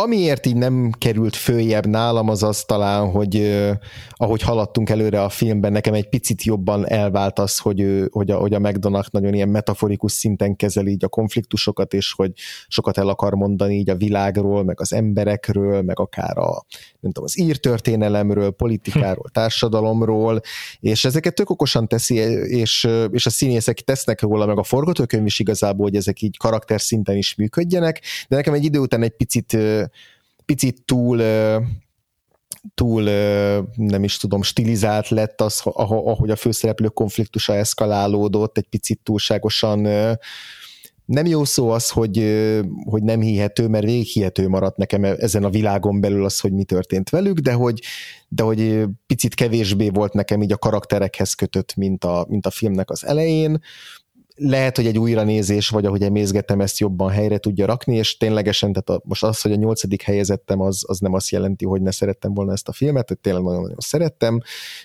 csak egy picit a, azt az ilyen pörőcsapásszerű érzelmi hatást, amit Aha. okozhatott volna, az egy picit nekem elmaradt azáltal, hogy a vége felé már nagyon ilyen ilyen nagyon, nagyon intelligens, de hogy ilyen nagyon megalkotott lett a film de, de tényleg ez csak egy ilyen kis zárójel, és abszolút nem akarok semmit elvenni attól, amit a film tudni, képes okozni, hát Cyclot is hallhattuk, hogy őt érzelmileg is ezer százalékig teljesen eltalálta. Igen, sok, Lehet, sok, sok, olvastát, sok olyan kritikát olvastam, akik azért így rendesen sírtak a film végén. Így van, így van, így van, így van, így van. Úgyhogy ténylegesen tudja ezt a film, úgyhogy ezért nálam így a, a, a nyolcadik helyen végzett, és aztán majd meglátjuk az idő előre, haladt, előre haladtával, hogy mennyire lesz nálam is ilyen alapfilm.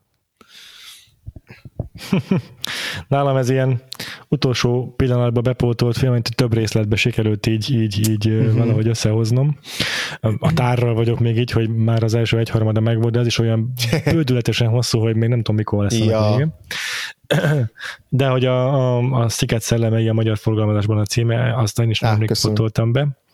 És tudtam, hogy ha valamit be kell pótolnom az adás előtt, akkor ez az a film mert nagyon reméltem, hogy be fog nálam találni, és nagyon azért hatás alá kerülök.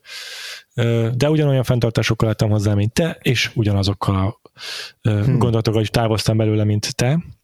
Hm. Igen, allegórikusan Martin McDonough, és ez nem mindig szerintem, szerintem ő is így a saját intelligenciája áldozatává válik, tehát a, a legrosszabb példa erre pont a három óriás pakát, ahol nem is igazi emberek voltak a szereplők, hanem mindenki egy-egy ilyen kartonpapírbábó volt, akik reprezentáltak valamit, egy ötletet, egy Igen. gondolatot, és nem húsvérlélegző emberek voltak. És akkor ez a, ebből a szempontból, mivel hazai pálya, ez a sziget szellemei, és a régi jól bevált csapatával dolgozik, ezért talán jobban működött itt a, a karaktereknek a húsvéri uh, alkotása, de tényleg rengeteg múlik a szereplő a színészeken. A Colin Farrell nek nincs könnyű dolga, mert egy ilyen együgyű figurát játszik, így kb. mint aki most lépett ki az egerek és emberekből, és, hmm.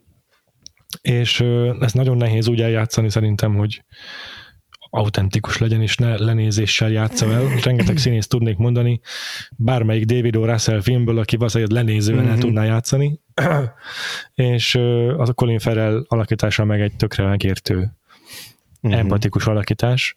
Szerintem, hogyha megérem az Oscar adásunkat, akkor ott lesz nálam, de nem csak ő, ahogy te is mondtad, a többiek is szerintem remekek, tehát nem csak a, Igen.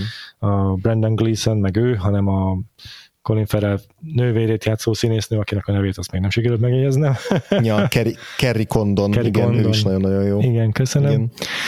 Um, és egyetértek azzal is, hogy, hogy, hogy kis, kis híja volt annak, hogy, hogy igazán érzelmileg lehengereljen ez a film. Nálam hetedik egyébként, úgyhogy fejfejmelet haladnak majdnem, majdnem, majdnem itt van, igen, igen. Azt hiszem, hogy a Filmspottingnak az év összegző adásában már nem emlékszem, hogy, hogy melyik műsorvezető vagy vendég fogalmazott úgy, hogy, hogy a Colin Farrell karaktere az pont elég okos ahhoz, hogy tudja, hogy ő mennyire nem okos, a Brandon Gleeson karaktere meg pont nem elég okos ahhoz, hogy tudja, hogy ő nem elég olyan okos, mint amilyennek hiszi magát. Hogy valahogy így fogalmaztak, de hogy nagyon jól eltalálták azt, hogy a két karakternek mi az ilyen fatal flow az ilyen végzetes jellemhibája. És igen, ezt, ezt, ezt szerintem mind a két színész nagyon jól egyensúlyozik ezzel az önismereti dologgal, és ez hmm. főleg, a, főleg a Corin Farrell karakterénél kulcsfontosságú, hogy ne azt érezzük, hogy tényleg ez egy ilyen együgyű balek, hanem hogy hmm nem a legélesebb kés, de hogy közben meg, meg az, amit képvisel, amit, amiért is hangzik a filmbe, hogy a, a kedvesség az, az talán fontosabb is tud lenni, mint az, hogy valaki milyen maradandót alkot abban, hogy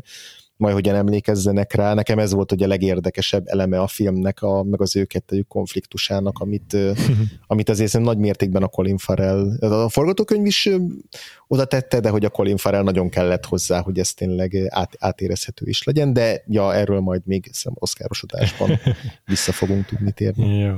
Nálam, mivel pont egyel előzi meg a szomorúság háromszögét, nálad is, ugye most jól emlékszem, hogy ugyanaz van, csak egy hely, helyzettel Az, az avatár köz, közé avatár kikerüldik, köz de majdnem ugyanott igen. vannak, igen. igen. Na szóval ehhez még akarok egy gondolatot fűzni, mert ugye pont az inverze ez a film annak, ami a szomorúság háromszöge, meg a üveghajma, tehát itt nem a milliárdosnak, a milliárdosoknak a, azon röhögünk, hogy már jó dolgokban nem tudják, mit csinálnak, mit csináljanak, hanem itt ilyen nyomorult embereken rögünk, hogy unalmúban nem tudják, hogy mit csináljanak. És, és mert annyira üres a, sokszor az életük. És ez, a, ez az állandó depresszió, ez a nyomasztó életkörülmények, ezek, ezek váltják ki igazából ennek a filmnek a, a mozgatórugóját, és ö, szerintem ezért, én nálam ezért volt ez tudatos döntés, hogy helyezzem a szomorúság háromszöge felé, hogy a, hogy a szomorúság háromszögében ez egy tulajdonképpen egy olcsó humor, ez, hogy milliárdosoknak a szerencsétlenkedésén röhögünk, még ha ezt egyébként intelligenciával is teszi a Robert Westlund, viszont az egy nagyon, az egy sokkal, sokkal veszélyesebb um, kötéltánc, hogyha eleve nyomorult embereken próbálsz humorizálni, és azért ez a film mm-hmm. tök, tök vicces, mert, mert nem lehet őket lenézni, az nem vicces, hogyha csak azon röhögsz, hogy milyen szerencsétlen valaki. Az, Igen. Az, az csak káröröm. És a, a milliárdosokon lehet kárörvendeni, az kevésbé, kevésbé érzem. Az meg. kevésbé okoz lelki furdalást, igen. Van. igen. igen, a, igen. A, és, a, és, a, és a Sziget szellemé nem tök jól elkerüli azt, hogy ez ne egy kárörvendő film legyen, vagy ilyesmi, hanem pont, hogy, pont, hogy az empátiánkra sikerül okosan rájátszani. Ami mondom, a Martin McDonough nem mindig működik, hiszen a, se a hét pszichopata, se a három óriás plakát nem ebben jeleskedik szerintem, míg a uh-huh. In Bruges, ugye az sokkal inkább uh, okosan él az empátia eszközével. Na jó, mehetünk tovább. Következő helyezettedre. Igen. Ö, akkor nálad is a tizedik és a kilencedik és a nyolcadik már szóba került. Tehát, hogy ezek, és akkor ezzel együtt most már nálam voltak. a hetedik is, mert az, a az, az lenne a Ben Schizophreni Világos, világos rendben.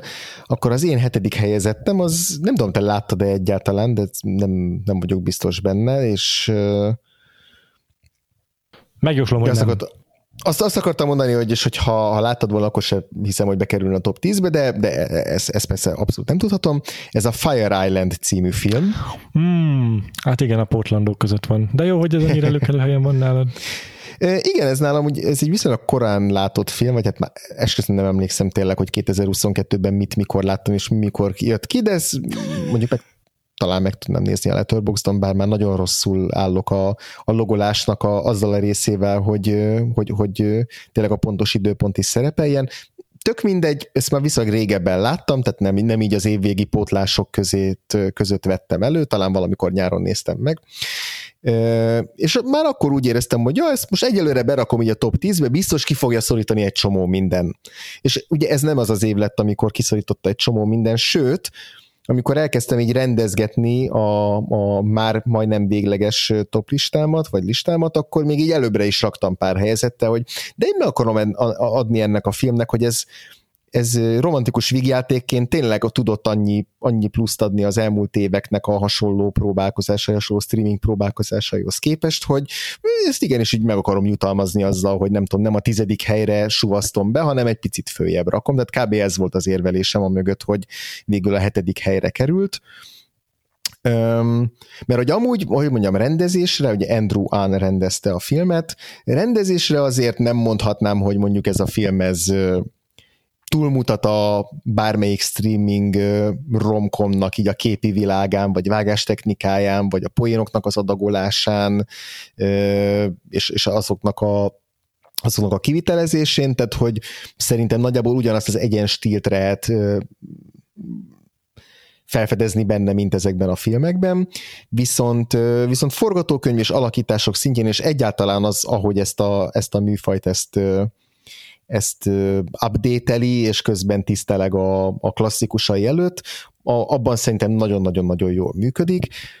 Gyakorlatilag ez egy Jane Austen film, ez le is van hivatkozva a filmen belül is, tehát a karakterek hivatkoznak is arra, vagy emlegetik Jane Austen, meg a, talán konkrétan a büszkeség és balítéletet is. Tehát ez gyakorlatilag a büszkeség és balítéletnek egy ilyen updatelt változata, amiben meleg ö, srácok a főszereplők, egy barát, itt nem egy család, hanem egy nagy baráti társaság érkezik egy szigetre, hogy így felszabaduljanak így a hétköznapi nyűgeik alól, és akkor ott találkoznak új emberekkel, és aztán így ebből szövődnek ilyen kis szerelmi bonyodalmak, és tényleg tökre meg lehet feltetni egymásnak, hogy megvan ennek a filmnek a Mr. darcy megvan ennek a filmnek a Bingley, tehát tényleg ezek a nagyon klasszikus konkrét Jane Austen regény karakterek köszönnek vissza a filmbeli szereplőknek a jelleméből és viselkedéséből, de hogy nagyon-nagyon rokonszenvesen és nagyon kedvelhetően és nagyon jól teszik ezt, tehát hogy volt ebben a filmben más konkrét Jane Austen adaptáció is, amit én ugyan nem láttam, de szinte egyöntetően azt írták, hogy na így nem szabad modernizálni Jane Austen, mint ahogy a, ugye ez a meggyőző érveknek volt a Netflixes adaptációja, és, és én tényleg azt éreztem, hogy igen, ugyanazt érzem a Fire Island közben, mint amikor egy, egy jól sikerült Jane Austen adaptációt nézek, hogy szellemesek a karakterek, frappánsak a párbeszédek, pont annyira idegesítőek, amennyire szerethetőek, és hogy így átkozod őket, hogy miért vagy ilyen hülye, de közben tudsz szurkolni nekik, megvan a chemistry a szereplők között, ami ugye létfontosságú, nem csak önmagában a romkomokban, hanem főleg egy Jane Austen adaptáció vagy parafrázis kapcsán, tehát hogy tényleg tök jól működnek ezek a párosítások, és tudod, hogy ki miért és hogyan vonzódik egymáshoz, vagy miért kéne.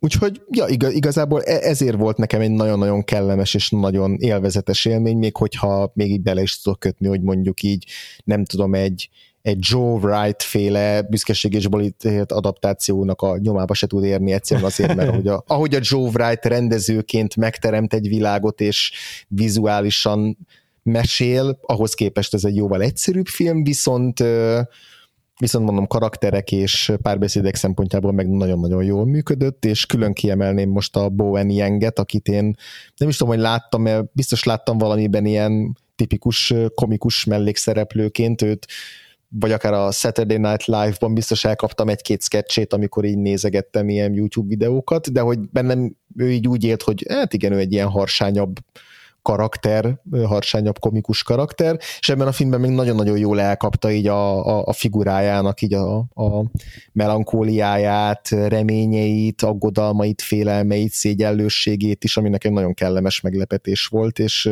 és ő, ő egy ilyen abszolút kiemelkedő szereplője volt a filmnek, úgyhogy uh-huh.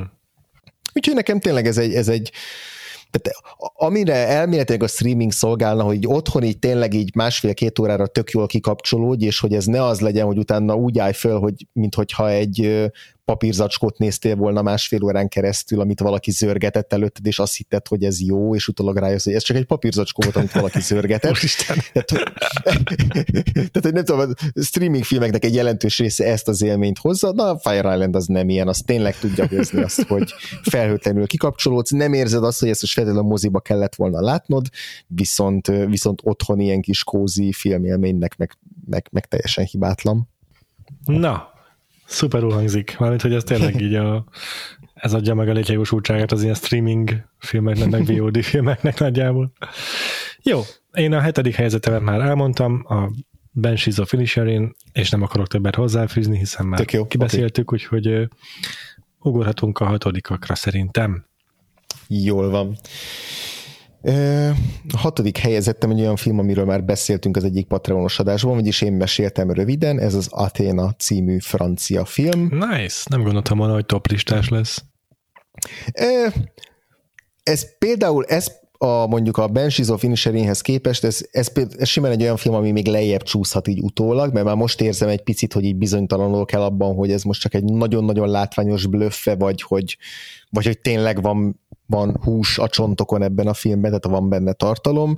Ez már így a megnézéskor is bizonytalan voltam ebben, de egyszerűen annyira ilyen megkérdőjelezhetetlen az, hogy a Romain Gavras, ő, ő mennyi a rendező, ő, ő, ő mennyire oda teszi ezt a filmet ilyen audiovizuális élményként, hogy ilyen blockbuster hatást ér el egy nem blockbuster filmmel, hogy, hogy ezért még mindig úgy éreztem, hogy így a top, top 10 középmezőnyében ennek azért ott kell lennie hogy aki esetleg nem követi a, a Patreonunkat, vagy hát nem esetleg, mert azért elég sokan vagytok, akik még nem támogatóink.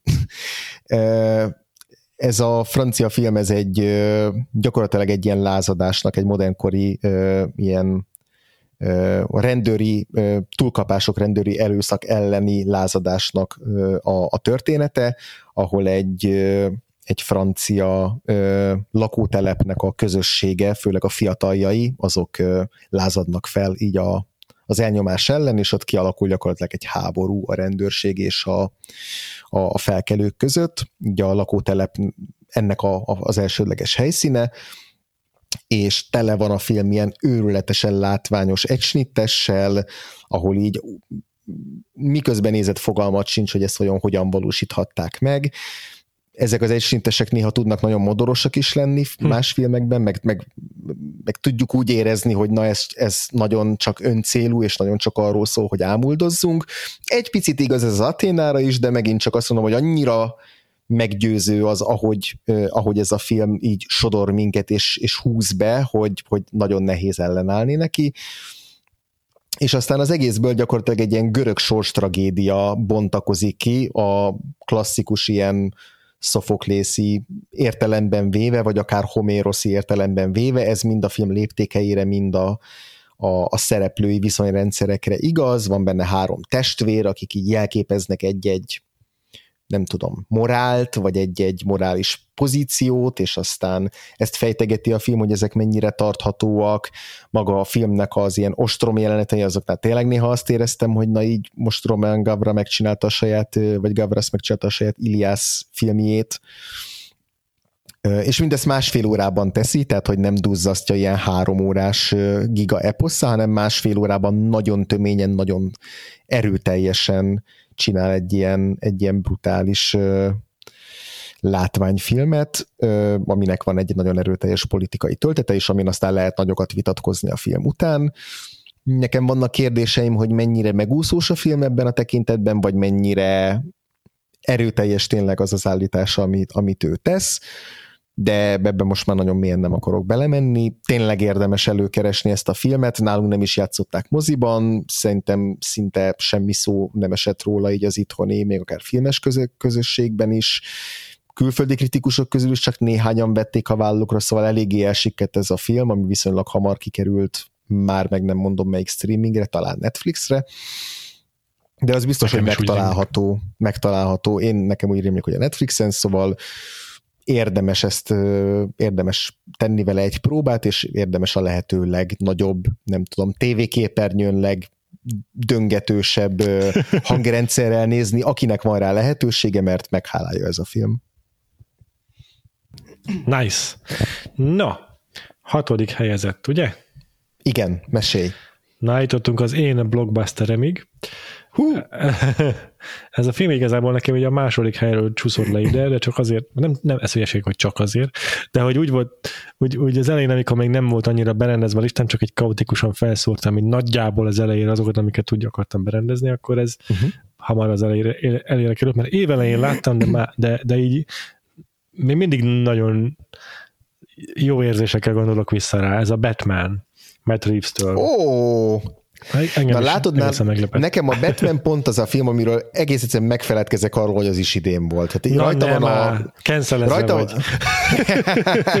rajta van a letterboxdos listámon, amit majd közé teszek, tehát hogy ott van rajta, de, de hogy olyan régen volt, hogy mintha egy másik évtizedben lett volna. Na, Jó, de hát akkor most a... korrigáld ezt a tévedésem. ja, akkor annyit árulok, hogy nekem a következőben egy olyan film lesz, ami közelmúltbeli premier, az összes többi az év eleje, vagy tavaly. Tök jó, tök jó. úgyhogy, jó úgyhogy most az olyan filmek lesznek, amikre te nem emlékszel. jó van, akkor a recency bias-szal szembeszegülve alkotod meg a top listádat. Helyes, helyes, helyes. Igen, és hatodik helyen van a Batman, mondom, tök, tökre az élén volt a listámnak sok ideig, csak aztán így félig meddig így, így azért is, hogy azért így ne mm, hagyjam magam befolyásolni azáltal, hogy, hogy mennyire látványos volt a Batman, és azért próbálják kicsit őszintében belegondolni, mik is azok a filmek, amiket érték, értékesnek tartok, legalább kuszott a Batman, de akkor is nem voltam hajlandó lehagyni a listámról, hmm. mert hogy annyira sokat gondolok vissza erre a filmre, annyira, jó, annyira szerettem, jó. és annyira Aha. jó volt. Ez csomó volt, hogy itthon voltam, és akkor ó, megjelent az HBO Max a Batman, akkor most berakom azt az első négy órát, amikor oh. csak monologizál Robert Pattinson, és ilyen totál izé, cheesy igazából az a ilyen napló, amit ír. Tehát ilyen, hmm? ilyen lehetetlenül ö, nem is tudom, olcsó és hatásvadász, amiket ott jegyzetel. Mindezek mellett ilyen szerintem hatásos képekkel építi fel a hangulatát a film, uh-huh. és a Michael Giacchino zenével meg, meg ezt erősen meg is támogatja. Szóval ezek az apróságok, amik így megmaradtak bennem, a filmnek a karakter teremtése, tehát ezek a Batmanhez illő mitológikus figurák, amiket megépít, a, az atmoszféra, amit teremt, ezek számomra nagyon jól működtek, erről megint csak volt patronos adásunk, szóval nem szaporítom nagyon róla a szót.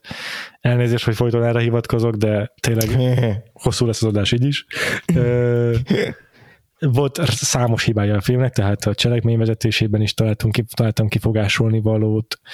Mm, nem minden esetben működött a tónus kezelése, de nekem valahogy ez a Batman ez egy maradandó élmény, és én, én, én mind egy dologot izélok, hogy már akárki a DC-nek a tulajdonosa, akárki van a CEO székben, akárki csinálja a DC filmeket a, a Warner-en belül, legalább a Matt Reeves féle Batman filmeket ne kaszálják el, csak ezen, ezen szurkolok.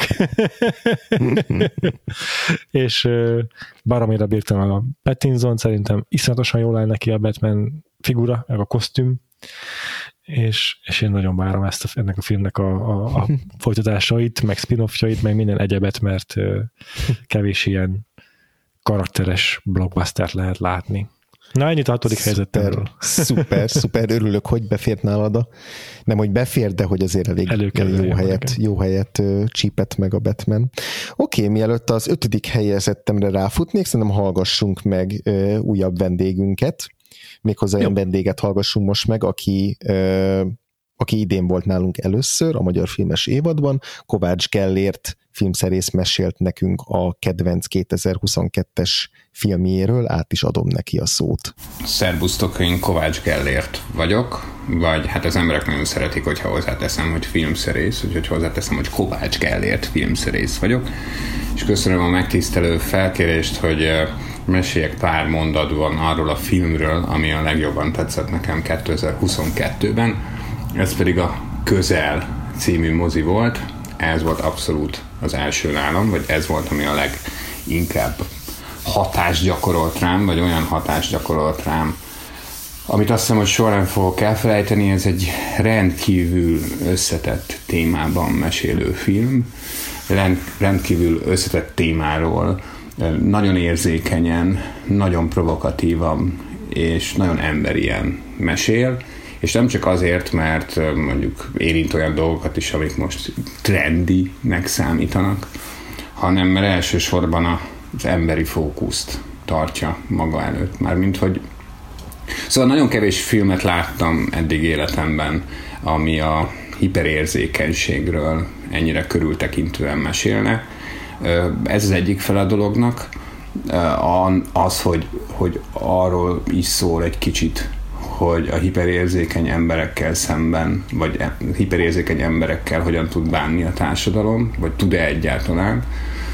A másik meg az, ami mindannyiunkban megvan, szerintem, csak valamilyen berögzüléseknek, vagy nevelésnek, vagy ki tudja minek köszönhetően a legtöbben elveszítjük, vagy legtöbben elveszítik. A, a, a, az a fajta gyermeki szeretet, az a nyílt gyermeki szeretet, amivel együtt születünk, és ami a sajátunk egy csomó ideig és aztán, aztán az, az, az eltűnik. Szóval ez, ez is benne van, ennek a gyásza ebben a filmben.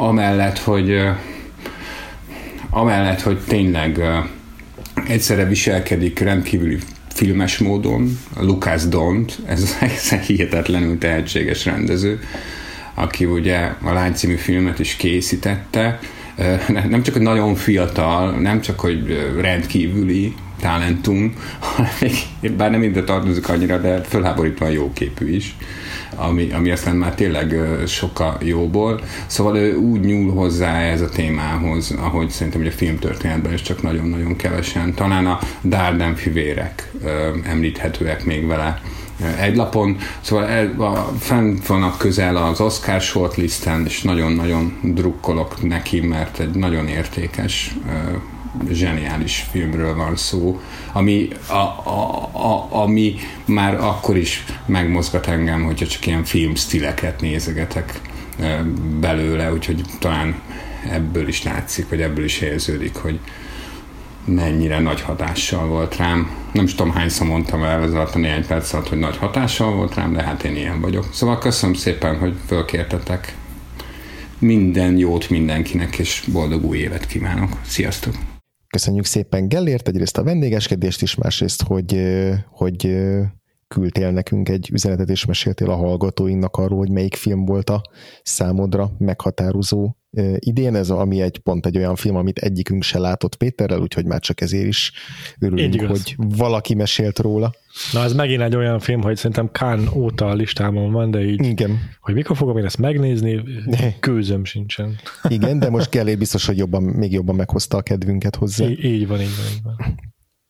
Az én ötödik filmem az nem más, mint az Északi, a The Northman oh, Robert yeah. Eggers filmje, amit már említettél wow. az adás elején, és egyébként egyet is értek a, a, a, a kritikáddal, tehát azzal, hogy ami, amit mondtam mondjuk pont az ő egysnitteseiről, vagy arról, hogy Robert Eggers egy picit ő is így, így megszalad néha azzal, hogy így a saját, saját grandiozitásában mennyire szerelmes, ez, ez aláírom, hogy ez tökéletesen igaz a northman sőt, sokkal inkább igaz erre a filmre, mint a korábbi kisebb költségvetésű, szűkebb léptékű filmjeire, akár a, a, a The Witch-ről beszélünk, akár a, segíts mi volt a a Lighthouse. Lighthouse, Lighthouse igen, a Lighthouse. A felejthetetlen Lighthouse. Ez érdekes, mondom, pont a felejthetetlen, nagyon klaustrofób Lighthouse-hoz képest nekem jobbat tett az, hogy itt kinyitotta ezt a, ezt a léptéket, és hogy tényleg egy ilyen, egy ilyen viking, nagy viking szagát mesélt el, egy ilyen nagy folk, folk történetet. És, és nekem azt tetszett talán a legjobban a Northmanben, hogy, hogy hogyan csavart folyamatosan az én kis elvárásaimmal, mert hogy elkezdett mesélni egy sztorit, amiről nem tudom, olvastam -e előtte, bizt, lehet, hogy igen, lehet, hogy nem, de hogy egyszer csak rájöttem, hogy ja, ez tulajdonképpen egy Hamlet történet, vagy hát a Hamlet ős eredetének igen, ez a... elég hamar nyilvánvalóvá válik. Igen, ős eredeti ö, ö, legendájának a, a, a megfilmesítése. Ö, és hogy, és hogy tényleg hozza azokat a, azokat a toposzokat, amiket én mondjuk a Hamletből ismerek, de hogy, de hogy soha nem pontosan úgy, ahogy gondolnám, főleg azért, mert hogy Hamlet általában egy ilyen tépelődő, nem tudom, romkocs meg félhumájában őrlődő kis figura szokott lenni, nem pedig egy izé, két és fél méteres kigyúrt viking izé, ő, ős, ős állat, ami, amit a Alexander Skarsgård teljes testesít meg ebbe a filmbe. Szóval magában az, hogy what if Hamlet, vagy but he's an action hero, az is egy jó pofa koncepció, de hogy az is tetszik, hogy elindít minket egy ilyen gigantikus, nagyívű, epikus történetben, és aztán egyszer csak leszűkíti az egészet egy kis falucskára a világ háta mögött, ahol, ami nem tudom, kettő darab kunyhó körülbelül, és fél tucat ember, és ott játszódik a filmnek a nagy része, és itt például nekem tökre működött ez a, ez a kis léptékváltás, hogy, hogy tényleg tök grandiózus az egész, meg mitikus, de közben mégiscsak egy ilyen kis bezárt helyen játszódik, világtól elzárt, elszigetelt helyen, és nem pedig egy egész királyság ö, testesül meg, ebben a filmben. Szóval ugye, sok ilyen kis ügyes léptékváltással játszik a film, miközben pedig szóval az egy amit úgy gondolunk, hogy egy ilyen metálos vikinges filmtől elvárhatunk, azt, azt, azt meg megadja, tehát hogy van benne belezés, van benne jó kis izé, mítikus erőszak, Willem de levágott feje, ahogy beszél hozzánk, tehát hogy tényleg így mindent belerak, amit, amit egy ilyen elszállt viking filmtől elvárnánk egészen az apokaliptikus fináléig, és nekem tényleg egybe volt ez a sok műfai játék, ez a sok nem is tudom, toposz, vagy előkép, vagy ilyen ősmítosz, amit így egybe gyúr ebben a filmben. Hosszú film ez is, tehát több mint két óra, majdnem két és fél óra, de, de hogy így fel tudtam venni a ritmusát, és, és tudtam, tudtam nem voltam türelmetlen közben kb. egyszer se, és így ez az atmoszféra, amit megragadott benne, meg ez a hangulat, ami, ami, ami belengi az egész filmet, az nekem nagyon-nagyon jól működött, úgyhogy ezért egy nagyon kellemes meglepetés volt a, a The Northman. Szuper, ez nagyon-nagyon lelkesítőnek hangzik. Amit én mondom, én eddig láttam belőle, az alapján elismerésre méltó az, hogy a Robert Eggers egy nagy stúdió költségvetéséből megvalósította egy ennyire hagymázas víziót, és én ezt már önmagában tudom baromira értékelni. Uh-huh. Úgyhogy remélem hamarosan be tudom pótolni én is. Tedd meg mindenképpen. Addig is mesél nekünk a te ötödik helyezettedről. Már is, már is mondom, mi az én következő helyezettem, és akkor ahogyan azt említettem, nekem innentől meg gyakorlatilag olyan filmek lesznek, amiket már akár nagy részt tavaly is meg lehetett nézni, vagy, vagy, vagy Amerikában már tavaly aha, megjelentek aha. mondjuk. Nálunk a Red Rocket az valamikor egészen későn került a mozikba, Nagyon későn, nyáron. Igen. Valami olyasmi, Úgyhogy hogy szerintem május, van helye a, lehet, lehet, igen. Van, van helye a magyarországi 2022-es filmes listákon, bár uh-huh. én úgy emlékszem, hogy például a filmvilágosok már tavaly rátették, szóval akinek esetleg furcsa, hogy a Red Rocketről még 2022-ben beszélnek, akkor ennek ez lehet az oka, hogy már sokan megnézték ezt tavaly. Én úgy voltam vele, hogy kijátszom a magyar premier kártyát, hogy ez Helyes. tulajdonképpen Magyarországon ekkor volt elérhető. A Red Rocket egy óriási kedvencem, az Oscar adásban, amit Cyclóval vettünk fel már- márciusban, többször is áradoztam róla, több kategóriában is felbukkant én nálam. Nagyon-nagyon bírtam, szerintem egy nagyon hangulatos film. A Red Rocketről annyit kell tudni, Sean Baker rendezése, aki szerintem ilyen 3 millió dollárnál többből még soha nem forgatott filmet, uh-huh. valószínűleg, és, a fősz, és ez, ezúttal is a Tangerine, meg a Floridai Álom, vagyis a uh-huh. The Florida Project után ismét uh, ilyen költségvetéssel dolgozik. Mm, ezúttal Texasba látogatunk el, és egy egykori pornósztár, akit Simon Rex játszik, tér haza a családjához, mert hát nem nagyon vallja be senkinek, de hát így ö, kisiklott a karrierje, hmm. és, és otthon akar újra ö, egzisztenciát képíteni magának. Egy olyan figuráról van szó, aki a végtelenül ellenszenves, egyszerűen nem lehet, nincs pozitív tulajdonsága, nem lehet miért kedvelni. Hmm. Rendkívül ö, alávaló figura. De a Simon Rex olyan szimpátiával játsza, olyan megnyerően játsza, hogy engem így ilyen mágnesként vonzott magával ez a film, meg az ő karaktere, és nem bírtam nem imádni, meg nem bírtam nem csüngeni minden képkockáján, hmm. mindemellett, hogy, hogy a alap, alapkoncepció, meg a premissza az egy ilyen furcsán, szokatlan közegbe helyezi a nézőt, és furcsán szokatlan főszereplőt választ magáénak. Mindemellett a Sean Baker baromi invenciózus rendező, és abból a iszonyatosan kicsi pénzből, amiből dolgozik, egy elképesztő, jól megcsinált, látványosan megrendezett, okos kameramozgásokkal teli filmet készített, és én ezt ne, nem bírok nem rajongani a Red Rocketért.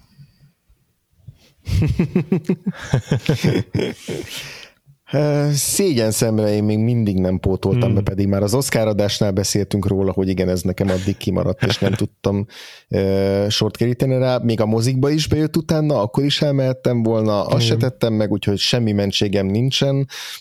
remélhetőleg ez, ez nem, nem marad így örökre, mert, mert nagyon jókat mondasz róla, és azért Sean hmm. Bakerben eddig még soha nem kellett csalódnom. Igen, igen, ő azért tényleg a kisember krónikása, de azt úgy teszi, hogy abban ben nem, nem, nem, nem, nem, nem, nem a könyvzacskóidra gyúr rá, uh-huh. hanem, hanem a minden nyers valóságukban bemutatja őket, sőt, szánt szándékkal választ sokszor olyan figurákat a szereplő, főszereplőjének, akiket hát nagyon ritkán választanak pozitív hősnek szereplők, Igen. Olyan, bocsánat, a filmek, és, és olyanokkal arra késztet, hogy olyas valakikkel empatizálja, akikkel a való életben biztos nem empatizálná soha.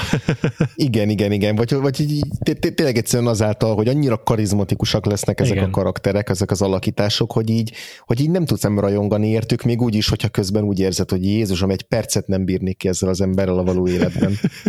Szó szerint. Sziasztok, Rácviki vagyok, és én a toplistás csalások hagyományát követve két filmet hoztam. Mégpedig azért, mert a hivatalos első helyezettem 2021 2021-es film, de csak évelején került a magyar mozikba, és így én is idén láttam. Ez a Licorice Pizza. Paul Thomas Anderson nosztalgiát ébresztett bennem egy olyan kor és hely iránt, amit nem is ismerek, de nem a hangulatos 70-es évek San Fernando völgyének millió ábrázolása vett meg kilóra, hanem a két főszereplő. Cooper Hoffman és Alana Haim a legjobb példák arra, hogy a nepotizmusból fantasztikus felfedezések is születhetnek. Szuper végre kinézet és alakítás tekintetében is valódinak érződő embereket látni a vásznon, akik amennyire furcsa páros, annyira elhiszem nekik, hogy egymásnak lettek teremtve. Mivel szeretnék tényleges 2022-es filmet is mondani, ezért megemlékeznék még a második helyezettemről, a Szomorúság háromszögéről. Elég megosztó alkotásról van szó, és én magam se gondolom, hogy Ruben Östlund luxushajon utazó gazdagokon élcelődő filmje megérdemelte az aranypálmát, viszont szerintem ez a nem hivatalos Iddorics műfaj legerősebb darabja az élősködők óta. Három fejezetből áll, az első egy párkapcsolati komédia a pénz és a nemi szerepek viszonyáról, a második egy fergeteges elitellenes szatira, ami minden helyzet komikumot a csúcsok csúcsára járat, a harmadik sok nézőt elvesztő jelenet pedig kiválóan érzékelteti, hogyan termelik ki újra magukat bármilyen körülmények között az elnyomokból és elnyomottakból álló rendszerek, még ha szereplői cserélődnek is. Sokan vádolják felszínességgel és a könnyű célpontok miatt gyávasággal is a filmet, de szerintem attól még, hogy már infantilis, otromba és harsány lenni, komplexen mutatja be a társadalmi olló működését, nem rágja a szánkba az üzeneteit, és nem is kínál hazug feloldozást. Mindemellett pedig nagyon-nagyon vicces. Semmin nem nevettem ennyit idén. Mehetünk a negyedik helyzetekre, beértünk a toplistánk első felébe. Uh-huh. A én negyedik helyezettem egy olyan film, amit már te is említettél, illetve az egyik hallgatónk is ö, áradozik róla nekünk, hallgatónk, bocsánat, vendégünk. vendégünk. Ugye? Egyik vendégünk is áradozik róla, méghozzá Pongrác Máté, ez pedig az RRR című film, úgyhogy az ő hangüzenetével, mint Máté hangüzenetével fogjuk kezdeni ezt a kis szegmenst. Na hát köszönöm a meghívást és a kérdést. Nézzük akkor, hogy milyen, milyen volt ez a 2022, így filmes szemmel, nem, nem volt ez olyan rossz szerintem, de egészen, egészen korrekt, egészen jó volt, bár még van pár pótolni való, nagyjából így a top 5, de igazából a top 10 is, de a top 5 filmem így biztosan már összeállt, viszont most nem a listámon lévő első filmet választottam, mert szerintem, vagyis hát nagyon remélem, hogy a mindenhol, a, a mindig, na, hogy nagyon remélem, hogy a mindig, mindenhol, mindenkort, ugye azt mindenki más is uh, rárakta a listájára, mindenki másnál is az az első film, ezért mindenki más is azt fogja ajánlani. Nem, én így inkább ehelyett most az indiai RRR uh, című szuperprodukciót uh, mondanám. Uh, ugye ez a film ö, Amerikában, meg úgy a föld nyugati féltekén is meglepően hatalmas nagy sikert aratott, nálunk sajnos nem jutott el a moziba, de Netflixen nézhető, és ugye ez eleve önmagában is kurva izgalmas, hogy egy indiai film is errefelé nálunk is versenyre kelhet az amerikai blockbusterek népszerűségével, és hogy, hogy miért lehet ez szerintem azért, mert remekül ö, keveredik benne a nyugati és keleti filmnyelv, egy törölmetszett indiai film. Minden benne van, ami alapján egy ilyen indiai akciófilmet elképzelünk, hatalmas, a fizikai szabályokra totálisan fittyet hányó akciójelenetek, számunkra indokolatlannak tűnő éneklős, táncolós betétek, Szóval hogy tényleg olyan, ahogy elképzeljük az indiai filmet. Viszont maga a cselekmény és a toposzok, amiket ehhez felhasznál, ezek a nyugati filmekben is jól bevett, jól ismert történettípusok, történet elemek. Annyira elképesztő, őrült kreatív energiákkal van tele, amit egyszerűen, de túlzás nélkül mondom, amiket nem látunk manapság ö, nyugati blockbusterekbe.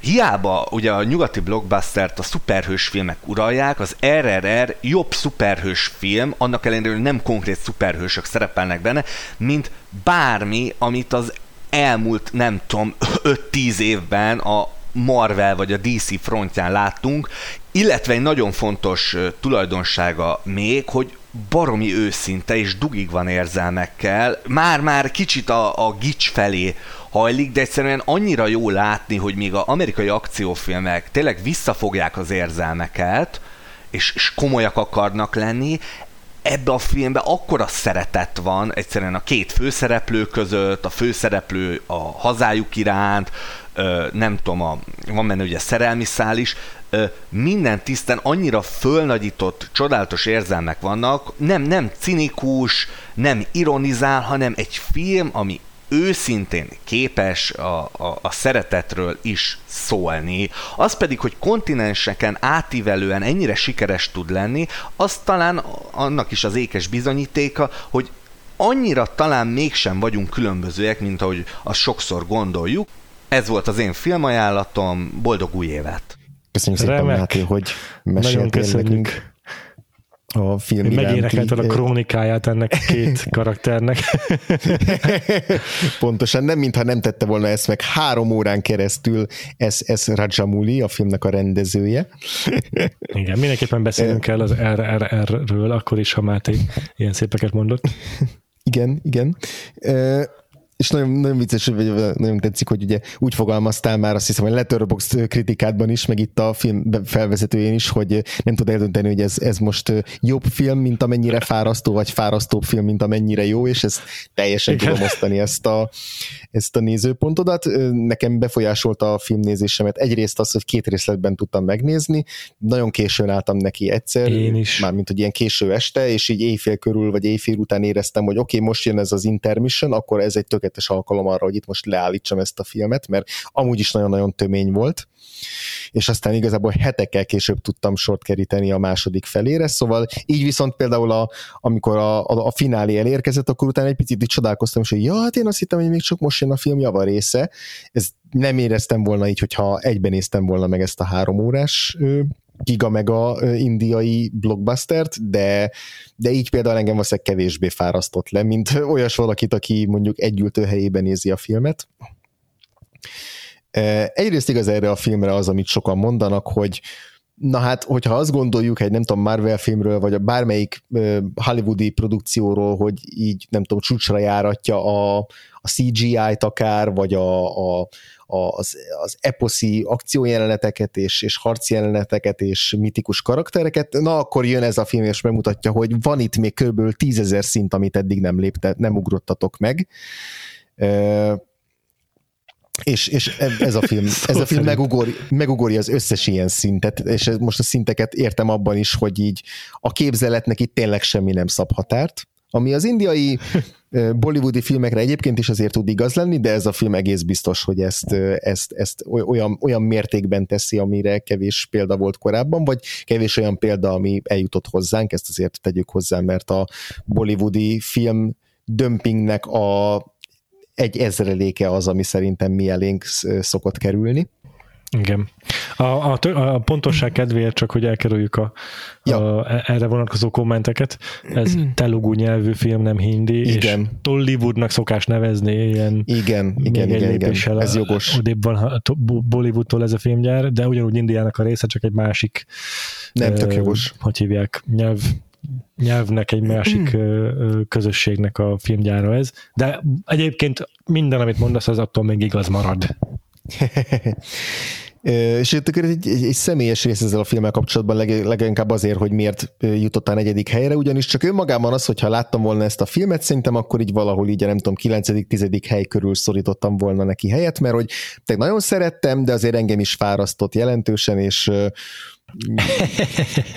ott lett volna az, hogy igen, tökre értékelem, nagyon nagyon tudom ö, szeretni sok szempontból, de azért nem a szívem csücske. Viszont történt az, hogy amikor én az első felét láttam ennek a filmnek, akkor utána az egyik kollégámnak meséltem róla, és ez a kollégám olyan, hogy így és most nem, nem a, a filmes vagy filmkritikus közegből, hanem a másik ilyen, nem tudom, civil ö, munkám kapcsán hogy az ottani egyik kollégámnak meséltem erről, ugye én egy társaságboltban dolgozom, és, és egy olyan kollégám, akivel így dolgoztam már többször, de nem napi szinten, tehát hogy ritkán találkozom vele, olyan nagyon sok mindenről nem is beszélgettünk eddig, de vagy szóba kerültek a filmek, és tényleg előző este láttam ezt a filmet, és akkor épp olyan, olyan kedvem volt, hogy akarok neki lelkendezni erről, meg hogy érdemes, hogy, hogy ő bepróbálja, és akkor egy picit úgy kérdezte, hogy igen, hát már úgy látott videókat ilyen indiai filmekről, meg tud róluk, de hogy ez nem nagyon a valóságtól elrogaszkodott, hogy ez mit lehet benne szeretni. Ez a jó és akkor mondtam, hogy de ez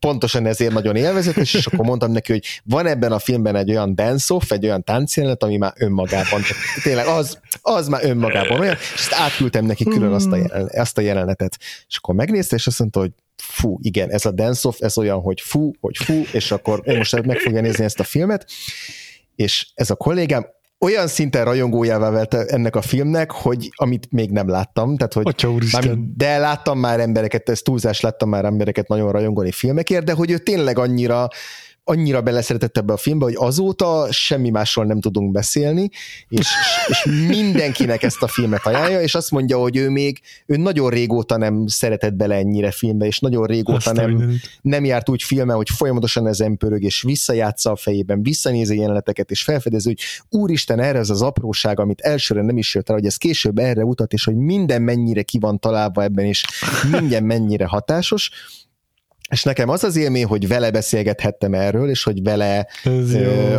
munka közben is néha, amikor üres járatok voltak, akkor így, akkor így előjött ez, és elkezdtük elemezni, és elkezdtünk beszélni róla. Az ő lelked, lelkesedése olyan szinten átragadt rám, hogy így folyamatosan menetelt fölfelé ez a film a top listámon, és ezért, ezért van a negyedik helyen, mert hogy egyszerűen az a rajongás, amit ő érez a film iránt, ami kicsit bennem is meg volt, de nem olyan mértékben, na azt most már én is úgy érzem, hogy, nem tudom, ilyen szekunder módon én is annyira szeretem ezt a filmet, mint ő, és annyira meg tudom látni benne azt a, az összes olyan pozitívumot, amit Egyébként én is láttam, csak nem éreztem át ennyire. Igen. Szóval volt, volt egy Igen. ilyen tök jó bonding experience ezzel a filmmel kapcsolatban, és hogy így, így, így ilyen széles mosolyjal egymást túl túl nem licitálva lelkesedtünk a különböző dolgokért, és meséltünk másoknak, akik ilyen megrökönyödött, és, és, és kicsit aggodalmas tekintettel figyelték azt, hogy mi hogyan, hogyan pörgünk rá az RRR-re. Szóval, hogy ez, nekem ez elsősorban ez játszott szerepet abban, hogy ilyen magasan van mm. a film, de, de ettől függetlenül is tényleg annyi csúcsjelenete van ennek a filmnek, ami a top 10 összes filmjének együttvéve nincsen, és hogy, és hogy non-stop jönnek ezek a csúcsjelenetek, amikor azt hiszem, hogy már nem lehet izé felülmúlni, akkor bedob, csak így, csak így, így nem tudom, így tényleg egy ilyen, egy ilyen odavetett félmosolyjal oda, oda dob nekünk egy, egy olyat, ami még, még inkább túlszárnyalja, szóval a kivevő e, e, erre a fajta valósághűségtől teljesen elrugaszkodott agymenésre, az, az mindenképp próbálja be az RRR-t. Mindenképpen, és tényleg simán nem tudom képzelni, hogy óckodva fog valakinek jönni ennek a filmnek, és a visszajog ettől az egész koncepciót, ötlettől, hogy ilyen, ilyen, ilyen, ilyen túlzó filmet nézzem meg, de Igen. szerintem érdemes ne, neki veselkedni, és legalább két-három ilyen nagy jelenetig eljutni benne, csak hogy az ember így, így jobban elfogadja azt, hogy, hogy itt mások a fizika szabályai, mások a, mások a, más a dramaturgiának, a, más az ízlésesség határa, vagy nem tudom, hogy fogalmazzak. Igen. És, és, és lehet, hogy fel fog tudni ülni az ember erre a hullámvasútra, ami az RRR. Én a végére tényleg én is jól tudtam rajta szórakozni, főleg a tánc jelenetnek köszönhetően az volt egy ilyen a, igen. pont, ahol engem ez a film így megnyert magának. Pontosan, pontosan, engem is Úgyhogy, de egyébként már önmagában az, hogy milyen röhelyesen, izé, már, már groteszk módon túlzó sok helyen, az azért már önmagában megéri, mert így, így, így nevetsz a képernyő, hogy ezt nem hiszed, hogy ezt megcsinálták. Tehát már igen, önmagában igen, ez de is hogy, jó, jó Igen, de, de tényleg minden szempontban túlzott, tehát hogy ennek a filmnek nem elég az, hogy bemutat egy barátságot, ennek a filmnek nem elég az, hogy bemutat egy ikonikus barátságot, ennek a filmnek az a célkitűzése, hogy bemutatja minden idők barátságát, tehát hogy ilyen barátság, ami a két főszereplő között van, ilyen soha nem volt még a, a filmtörténetben, az univerzumban, a világban, és, és, és, és hogy tényleg minden, minden jelenet erre szolgál, meg minden túlzás erre szolgál, hogy, hogy, hogy tényleg ez a kapcs kötelék, ami elkezdett a két főszereplő között van, ilyen még soha nem volt, és soha nem is lesz. és ez, ez, ez a nagyon rokon szembes ebbe a filmbe, ez a fajta ilyen túláradóság. Igen. Semmiben nem ismer mértéket ez a film. Szerintem az Oscar adásunkban, ha eljutok odáig, hogy szerepeljek benne, akkor fogok még róla beszélni. rendben, rendben. Viszont akkor halljuk, hallgassuk, hogy nagyon kíváncsiak, hogy mi lesz a te negyedik helyezetted. Jó. Ez az utolsó olyan film a listámon, amely az évnek a második felében debütált, és okay. abszolút egyértelműen át, hogy ez benne van ez a fajta recency bias, ez a ilyen hmm ami, hogy amiatt feljebb értékelem, hogy nem olyan rég láttam, ezt nem tudom. Minden esetre én, neke, én nekem nagyon tetszett a Guillermo del Toro-nak a Pinocchio-ja. Oh, na hát. Az idei, hadd is nézem a jegyzeteimet, 13 millió Pinocchio feldolgozásból az egyik. Igen. és december 30-án jelen pillanatban 23-43 perc van, tehát most vesszük fel az adást. Szerintem holnap még kijön három tehát holnap még három különböző streaming szolgáltató lesz még három Pinocchio film. Igen. És uh, Guillermo del Toro először próbálkozik animációval, azon belül is stop motion animációval. Hmm. Amit most már így még jobban tudok érzékelni, hogy egy animációs évadban szenteltük el némi időt és a történetet azt magát azt elég jól ismerem. Nagyon régen olvastam a Pinocchio, de azért hogy halvány emlékeim vannak róla, meg úgy beszálltam is már korábbi feldolgozásokat. De több egyedi csavart is hmm, hoz a történetbe, a Guillermo del Toro, meg a forgatókönyvírója uh-huh. egészen sokkal, amennyire én emlékszem az eredeti Pinocchio-ra, ezt a filmet sokkal inkább egy, egy, egy valósághoz közeli történelmi kontextusba helyezi, egy sokkal kézzelfoghatóbb világba helyezi el, ahol szerepe van az aktuális politikának, nagy politikának, háborúknak. És a, karakterek is számomra, ugye sokszor, nem tudom, emlékeznek a hallgatóink korábbi adásokra, évekre, amikor Guillermo del Toro-nak a filmjei szóba jöttek, hogy toplista kapcsán, vagy bárhol esélyük lehetett volna szerepelni. Sokszor szoktuk mhm. kifogásolni azt, hogy, hogy valahogy még nálunk nem találnak be érzelmileg ezek a Guillermo del Toro filmek mindig. Igen, igen. És egyébként ugyanígy voltam a szintén idén idei filmnek számító a Rémálmok sikátorával, a Nightmare Alley-vel, Tényleg, basszus, elfejtettem, hogy a vízérintése óta neki jött ki egy új mozifilmje, valóban Ugye? pedig. Igen. E, és, és az is még idénnek számít, mert 2021 legesleg év végén jelent meg Amerikában. Így van. A, és az is olyan volt, hogy így imádom minden képét annak a filmnek, rohadt jól van megrendezve, a kameramozgások is így lenyűgözőek, hogy mennyire átgondol benne mindent a Guillermo del Toro, fények használatát is ö, csodálom benne, a zene is rohadt jó, az a film az úgy össze van rakva, hogy kevés, kevés ilyen, ilyen tökéletesen működő zsebórát találtok, de az pont az, a, az, a, az az apróság, az a megfoghatatlan kvalitás hiányzik belőle, hogy azzal a filmmel én tudjak hogy menni, hogy úgy szeressem, vagy, vagy empatizáljak, uh-huh. vagy érzelmileg bevonjam, vagy bármi. Na de a, a Pinocchio-nak ezt sikerül elérnie, és ebben aznak is szerepe van, hogy ez egy musical, és néhány aprócska, oh. meg tök egyszerű betétdallal, nem túl szuperek a dolog szerintem, de néhány ilyen tök egyszerű kis betétdallal azért úgy, úgy uh-huh. megpendíti a húrom, húrogat a szívemem, hogy én megszeressem a Geppetto meg a Pinocchio kapcsolatát, meg úgy tényleg érzelmileg tudjak investálódva lenni ebbe a filmbe, és az, a történet ismerőssége is hozzájárul ahhoz, a nosztalgia faktor is hozzájárul ahhoz, hogy én ezt a filmet úgy élvezettel tudjam nézni. Ö, jók a, a különféle mellékszereplők is, nagyon jó a hangcasting. Kezded el, hogy a Walder Frey A ah. David Bradley, azt hiszem, hogy hívják, játsza a, Igen. a, a, a Geppettót. Aha, érdekes választás. A, nagyon érdekes, de tök szimpatikus figurát. Na, nagyon nagyon aranyos Geppetto. A Christoph Waltz játszik benne egy fontos karaktert, egy cirkuszigazgatót. Nem emlékszem, mi a karakter neve, pedig ő, ő alapfigura. Ö, és ő is barom jó szerintem ebben szerepben, és azt gondolnád, hogy majd hozza a kis Christoph Waltz rutin, uh-huh. ezért ilyen stikket, de, de egészen más szerintem. Tök jó. Úgyhogy őt is nagyon élveztem. Az egész képi megvalósítása a filmnek szerintem tényleg így lenyűgöző.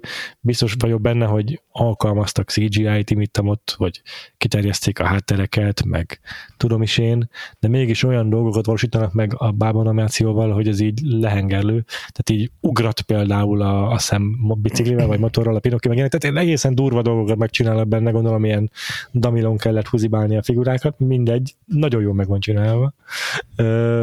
baromira élveztem nézni is, és mondom, végig, végig tudtam az egyik, egyik olyan blockbuster idén, vagy egy, egyik olyan nagy sikerfilm, vagy közönségfilm idén, ami a leginkább így, így megmozgatott érzelmileg ez a Pinocchio.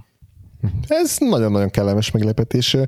Más, egyrészt ez tipikusan az a film volt, hogy így elvesztettem a fonalat, hogy éppen milyen Pinocchio, mikor jön ki. A Robert Zemeckis féléről tudtam, hogy az idei, de hogy az összes többi áról teljesen lemaradtam, és azt, hogy hallgattam egy-két évösszegző külföldi podcast epizódot, ott emlegették a, a, a Pinocchio-t szintén pozitívan, és akkor úgy meg is lepődtem, de még úgy nem lett volna elég ahhoz, hogy, hogy megnézem, de most már te ajánlásoddal most már abszolút, abszolút kedvem támad hozzá, hogy én is, én is csekkoljam ezt a filmet.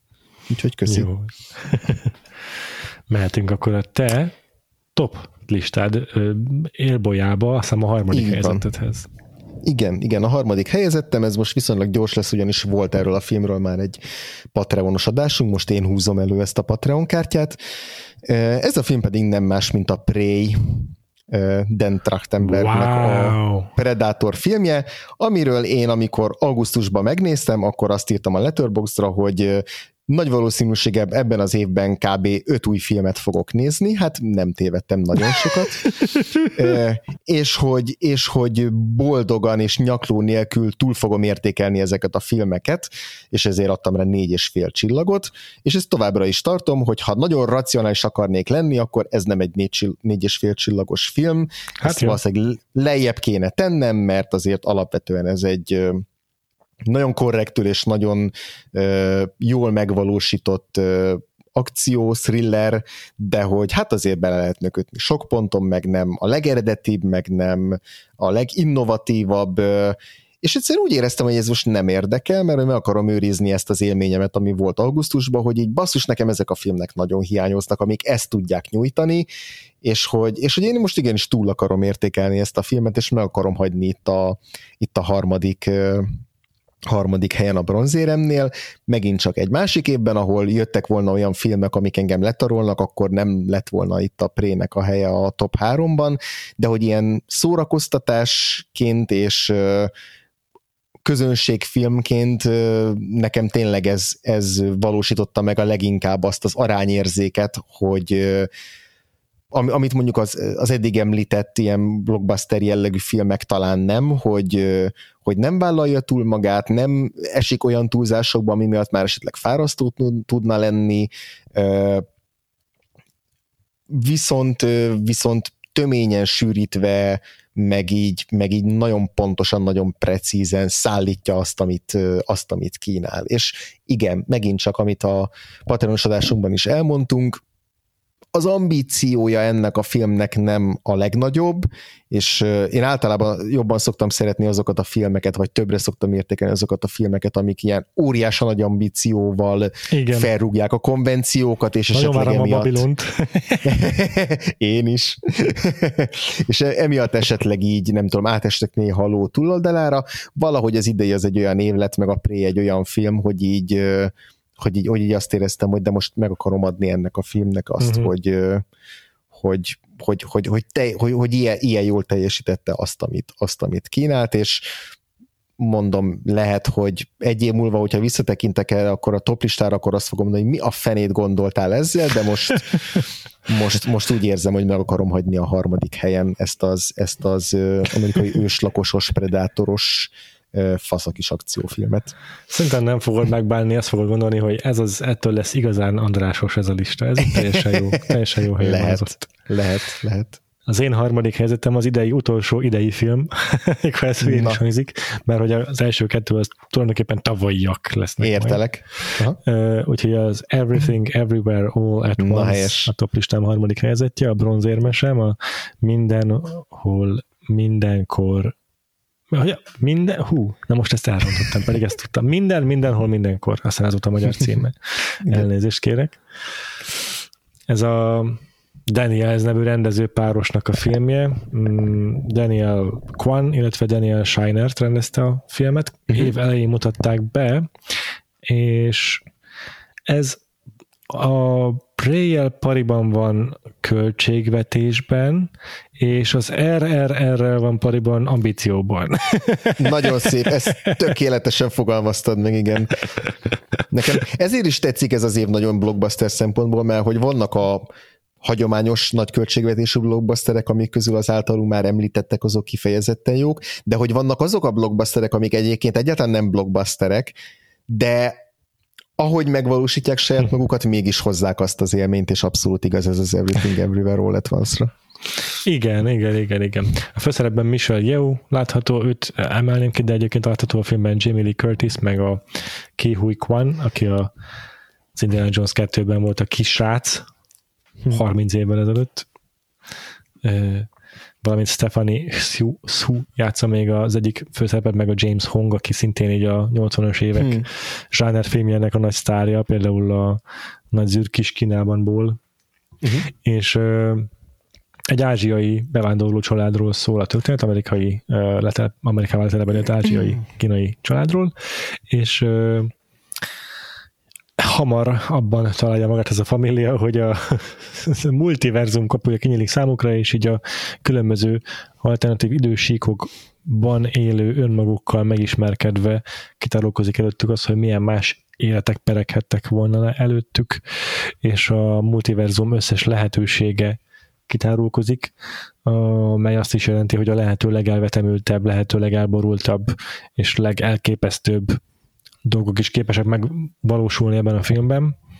Szerintem főleg amennyi pénzben ez a film készült, a, az, ebbe a premisszából adódó kreativitást azt teljesen kimaxolja az Everything Everywhere All at Once. Én nekem nem volt olyan hiányérzetem, hogy, hogy ez ne lett volna elég kreatív, ne lett volna elég ambiciózus. A Daniels, Daniels párosra jellemző infantilis altesti humor az ö, egész vicces volt, pedig nem mindig szeretem ezt a fajta komédiát. Mm. És ebben a filmben meg úgy tök jól tudott működni ez a, ez a faktor, hogy ettől, ettől még elborultabb ez a film, hogy, hogy tele van ilyen, ilyen amerikai pite poénokkal gyakorlatilag. és a és erről is egyébként beszéltünk a patronon, szóval ezért nem akarok erről megint csak túl sokat.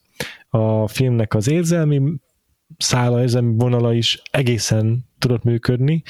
Talán ez volt az egyetlen olyan dolog, amiben nem teljesen talált be nálam, különben uh-huh. hogy simán első helyezett is lehetett volna, uh-huh. de de a Michel Yeoh karakterének a, a fejlődése, az ő érzelmi útja, az totál, totál, totálisan magával ragadott, főleg az ő kapcsolata a férjével, a Ki Hui Kwan által játszott karakterrel, az, az nekem gyönyörűen működik, és azóta is tök sokszor gondolok rá vissza. A filmnek a fő konfliktusa azonban inkább a anyalánya kapcsolat, ami mert sokak számára baromira autentikus, mert egy nagyon tipikus, nagyon jellegzetes kínai bevándorló családi dinamikát ábrázol. Uh-huh. És a ázsiai származású filmkritikusok többen is kiemelték, hogy ez mennyire igaz. Többek uh-huh. ezt a mhm. Walter Chow meg a David Chen is kiemelték, hogy ez itt számukra egy ilyen transformatív élmény ez a film, hogy mennyire igaz és mennyire pontosan ezt, ezt a, az életérzést filmre viszi egy ilyen sokszor átvitt értelemben, és ez náluk egy ilyen óriási, ö, ö, ö, tényleg egy nagyon különleges film lett, A, a, a, nálam ezek a, ezek a faktorok azok, amik sajnos nem tudnak annyira működni, mert egyszerűen nem uh, sikerült azonosulnom megfelelően itt a, történet, uh-huh. a történetnek ezzel a uh, szálával, ennek a tétjeivel. Igen, igen, igen. igen. De összességében véve már a kreativitása, a, a miatt is, ahogyan meg van rendezve, milyen okosan meg vannak ezek az akciórentek csinálva, a kis tényleg minimális költségvetésből pláne, annyira igényesen összerakott ez a film, hogy az ambíciót mindenképpen kell becsülni benne, és mondom, a szíve is a helyén van. Hm. Így van, nagyon örülök, hogy ráraktad a listámra. Listámra? Jézusom, már nem tudok beszélni. Ez egy, van egy alternatív univerzum, ahol rátettem a listámra. Tökéletes, nagyon szép mentés volt. Igen, nekem 14. helyen van ez a film, szóval, hogy majdnem, majdnem az élbolyban, és ez pont olyan, mint a Top Gun Maverick, hogy így, oh, vagy Igen. a Nope, hogy így akár, akár föl is kerültett volna a tizedik helyre. Persze. Tényleg az, a, nekem a, a, a mozi, ugye moziban láttam az Everything Everywhere All at Once-t, és hogy ott nekem ez a film pont áldozatául esett annak, hogy nagyon elfáradtam így a kétharmadára, és utána, utána egyszerűen így, így, így már azt éreztem, hogy túl sok így egyszerre az inger és emiatt az érzelmi része is ledobott magáról, pont így a katarzisoknál éreztem azt, hogy na ez érzelmileg engem most abszolút nem tudott elkapni, pedig korábban a film alatt még tudtam belemenni, de ezt leszámítva én nagyon lelkesen tudom támogatni ezt a filmet, nagyon örülök mindenkinek, aki, aki rajong érte, és, és tökre, tökre megértem, és tökre örülök neki, és én is részben azért osztom ezt, úgyhogy, úgyhogy nekem is egy nagyon, nagyon pozitív, pozitív filmélmény volt 2022-ből, és örülök, hogy nálad ennyire pozitív. Mindenképpen meg akartam énekelni ennek a filmnek a legendáját hmm. a top listámon. Léphetünk tovább a második helyzetedre, azt hiszem. Oké. Okay. Második helyezettem az Colin Farrell duplázása, bárhogy triplázott ebben Nem a filmben, mondod. hiszen nálad is ott volt a, a Batman című filmben, tehát hogy nálad is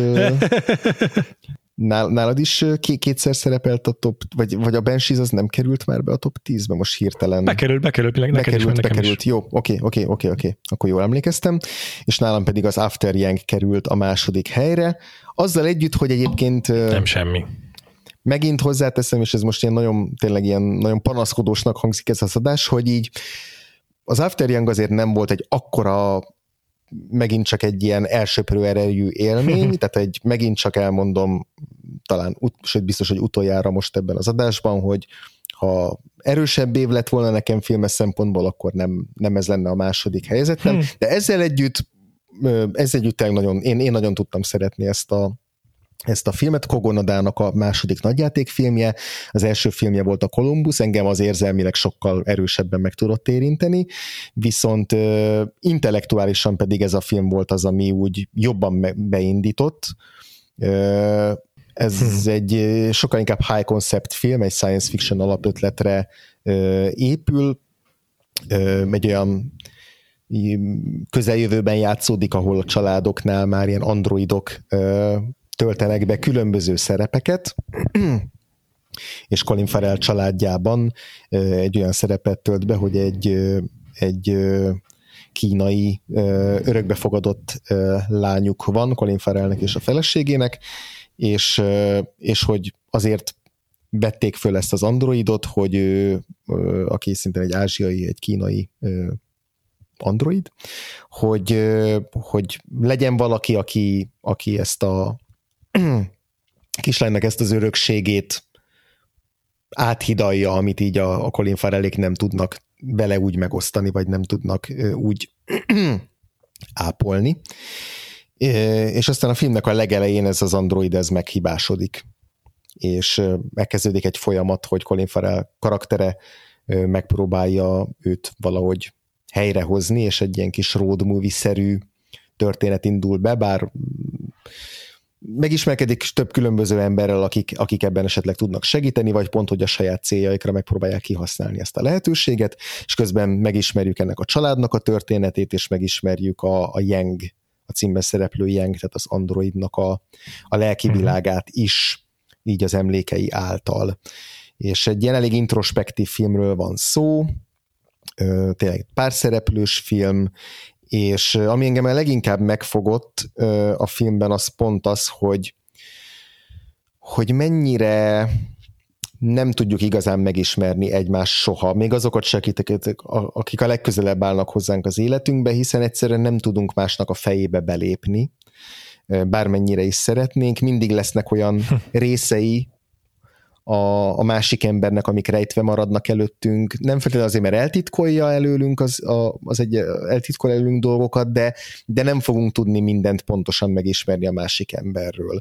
És itt, itt lehetőség nyílik arra, hogy, egyrészt mi nézők is egyre inkább megismerjük ezt a, ezt a címszereplő figurát, és egyre inkább megismerjük, hogy ez, az, ez a figura, aki egy ilyen csendes, passzív szemlélőként és, és támogatóként volt jelen a család életében, ő van neki valójában milyen elképesztően mély belső élete volt, és akár olyan múltja is, amiről mi nem is feltétlenül tudunk, és hogy olyan életet vagy életeket élt le, amik, amik amik tökéletesen rejtve maradtak előttünk, és valahogy ez, a, ez, ez az aspektusa, ez a nézőpontváltás, amit, amivel folyamatosan játszik a film, és ahogy a Colin Farrell karaktere is megismeri ezeket az új nézőpontokat, akár a kislányáét, akár a, akár a, a jengét, ez volt nekem egy olyan élmény, hogy így azt éreztem a film alatt, hogy így folyamatosan így bomlik ki az, hogy egy nagyon piciből indulunk el az elején, és aztán így egyre tágabban ismerjük meg azt, hogy, hogy egy embernek az élete az mennyi, mennyi mindenből adódik össze, és hogy ebben tök szépen benne van az, hogy egy, egy szülő is, ahogy a gyereken növekszik, és ahogy egyre inkább a saját személyisége lesz, és saját baráti köre lesz, és nem is tudom, egy, egy saját élete, ami már független a szülőtől, hogy, hogy abban mi mennyire vehetünk részt, és abban vagy egy szülő mennyire vehet részt, és, és miket fog meglátni belőle, és miket nem, és, és hogy az a személyiség, aki, aki vele együtt élt, az az ember hosszú éveken keresztül, az egy, egy önálló individum lesz utána, és, és, hogy, és hogy az mennyire izgalmas, hogy, hogy mennyi minden történik majd, majd vele, és mibe enged be valahogy. Ezt is sikerült megfogni ennek a filmnek, a, a kislánynak a, a saját kis történetét az ilyen kulturális örökségével. Az is egy tök érdekes eleme volt a filmnek, amihez biztos, hogy az Everything Everywhere All at Once-hoz hasonlóan itt Igen. is nagyon sokan kapcsolódhattak, mi talán kevésbé, de hogy így láttam benne azt, hogy ez is olyan nagyon hitelesnek tűnik, és hogy a rendező Kogonada ő is ázsiai, amerikai vagy ázsiai származás, tehát biztosan nagyon sokat beletett a saját élményanyagából, Szóval egy nagyon kis meghitt kis törékeny film, és nagyon okos, agyas kis film egyszerre, és talán ez a kettőség az, ami így, az, ami így megfogott. Ez se annyira érzelmileg érintett meg, bár, bár voltak olyan pillanatok, voltak olyan mondatok, meg olyan momentumok, amiknél azt érzem, hogy fú, ez azért, itt, itt ugye el kéne időzni egy pillanatra, de hogy amit ebből a ebből a, a sci-fi koncepcióból végül is végigvitt, az, az szerintem nagyon izgalmas, izgalmas volt, és, és összességében ezért ezért és Colin Farrell miatt is a második helyen van, mert nagyon más alakítást nyújt ebben a filmben, mint a, a Banshees of Inish, uh, Inisherim-ben, uh-huh. és, uh, és ez meg is egy nagyon, a nagyon... meg a, pláne a Batmanben, de hogy, de hogy egy nagyon introspektív, el, elmélyült introspektív, és, és, és nagyon izgalmasan minimalista alakítás. Igen. Úgyhogy... Na, én nagyon ja. örülök, hogy ez a listádra került ez a film, mert ezt, ezt is meg kell énekelnünk, és tök jó, hogy egymás mellett van az Everything Everywhere-rel, hiszen nagyon hasonló élményekről Igen. mesél és mindenket ő mm, olyan rendezőtől származik, akik ilyen indi közegből, uh-huh. alacsony költségvetésből jönnek bevándorlók Amerikában, vagy hát uh-huh. olyan családból származnak, és ez az első próbálkozásuk science fiction-nel, annyira én tudom. Uh, és teljesen meglepő volt számomra, hogy Kogona de science fiction filmet fog csinálni, és nyilvánvaló volt, hogy allegorikus science fiction lesz, és ezt nem Persze. szó szerint kell értelmezni majd, és örülök, hogy, hogy ilyen jól tudta házasítani a saját érzelemvilágát ezzel a jövőbeli premisszával, meg egy tök jó világot, tök jó jövőbeli világot alkotott meg igazság szerint. Igen, igen. Úgyhogy nálam ez a film valahogy nem talált be, mondjuk baromi hmm. fáradt volt, amikor megnéztem, és újra kellene néznem, és lehet, hogy másodjára sokkal jobban fog tetszeni. Akkor is azt gondolom, hogy ez nem lesz mindenki filmje. Tehát, Abszolút nem. Igen, igen, egyetértek kell, kell, azok alapján, amiket András mondott, szerintem el kell tudnia mindenkinek dönteni, hogy ezek alapján valószínűleg neki működni fog-e, és akkor úgy tudjuk ajánlani, de amúgy nagyon értékes kis film. Uh-huh. Jó. Rajtad a sor? A második helyzet meg azért szuper, hogy ezek után következik, mert egy, ez se lesz mindenki filmje, kettő, ázsiai, konkrétan a Aha. film. Ez 2021-es egyébként, de Magyarországon márciusban mutatták, mutatták be idén, vagyis hát 2022-ben, attól függően, hogy mikor hallgatjátok. Uh-huh. Ez a Drive My Car, magyarul vezes ah. helyettem.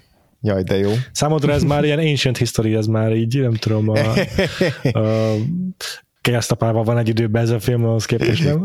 Körülbelül, bár, bár igen, ezt, ezt tavaly még az évösszegző előtt én se tudtam megnézni, szóval nekem is átsúszott erre az évre abszolút. Mert igen, ez is már elérhető volt, letölthető volt valóban a neten korábban, uh-huh. de azért és, és rajta is volt milliónyi top listán már tavaly, úgyhogy megint egy olyan filmmel rukkolok elő, amit már esetleg hallhatatok többször is. Úgyhogy erről sem akarok túl sok szót vesztegelni, bár nagyon remélem, hogy ha valaki látta köztetek, akkor az moziban látta, mert ez tök, tökre megadná a módját, hiszen egy epikus hosszúságú filmről beszélünk, egy majdnem, majdnem pontosan három órás filmről, ami igényli ezt a koncentrált figyelmet.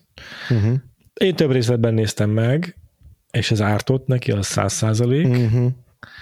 Mm, az RRR ezzel szemben az itt teljesen jó fel, több felvonásban szerintem.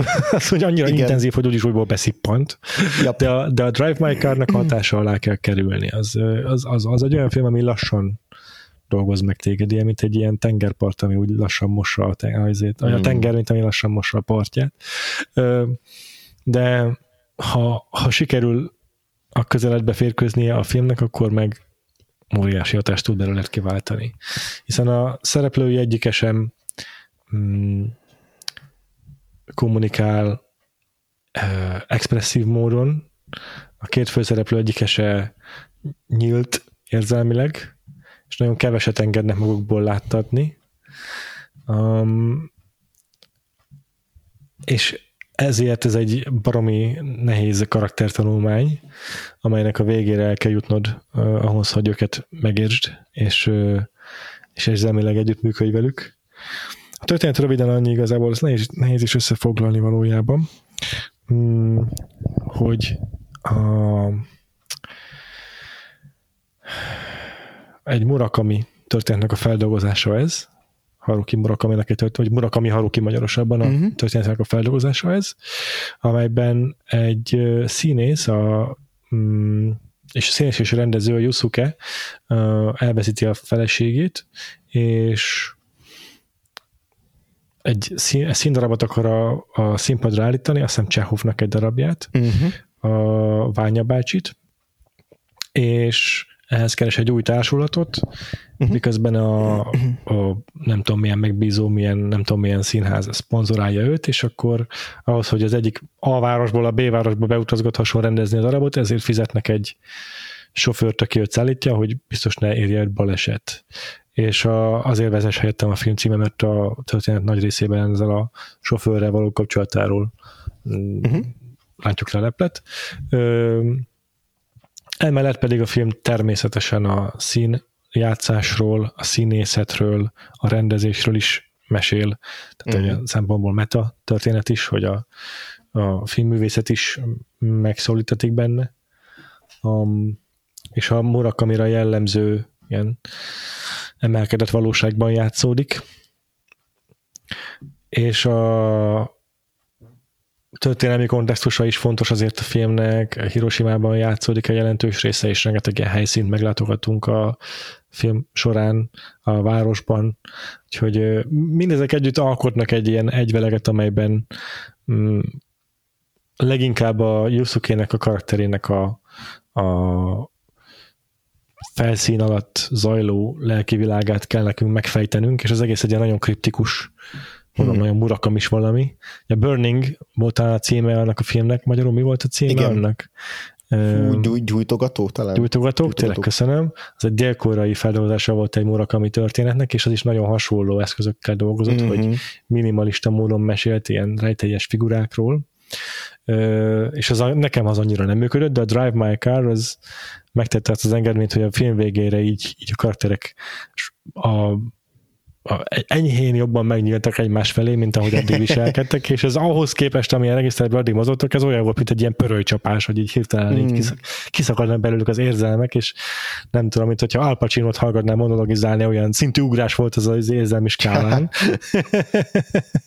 és, és ez nagyon megrendítő volt számomra, és ez az élmény, ez nem kopott meg az év múltával, pedig ezt nagyon-nagyon korán néztem meg az évben. Hmm. Megint egy olyan film, ami nem fog mindenkinek betalálni, mert három órán keresztül azt nézzük, hogy ülnek az autóban és mennek, de ez egyébként gyönyörű képekkel veszi fel a Ryusuke Hamaguchi. Hmm. Mindenképpen maradandó élmény számomra. És úgy emlékszem, hogy tavaly nem beszéltem róla, de most kicsit elbizonytalanítottál.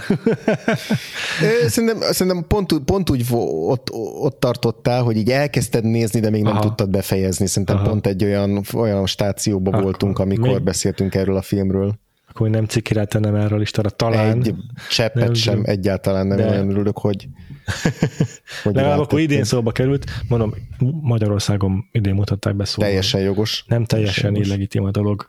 Jó, teljesen de nem szaporítom a szót, mert mondom, igazából sokan tavaly már ezt uh, reklámozták a top listájukon, szóval mehetünk a, az első helyezetre.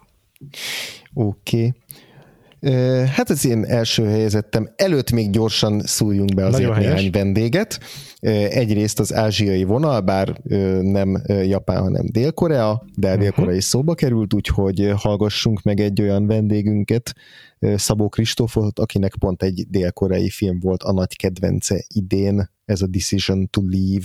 Sziasztok! Szabó Kristóf vagyok a filmtekás.hu egyik írója és szerkesztője, és én a 2022-es filmév személyes kedvencének Park Chan-wook Decision to Leave című romantikus thrillerét választottam, amit a titokzatos nő címmel került a hazai mozikba. Számos remek filmet láttam ebben az évben, de közülük is ez a műfai hatáselemekkel és a nézői elvárásokkal zseniálisan zsonglőrködő darab nyugodott le engem a leginkább.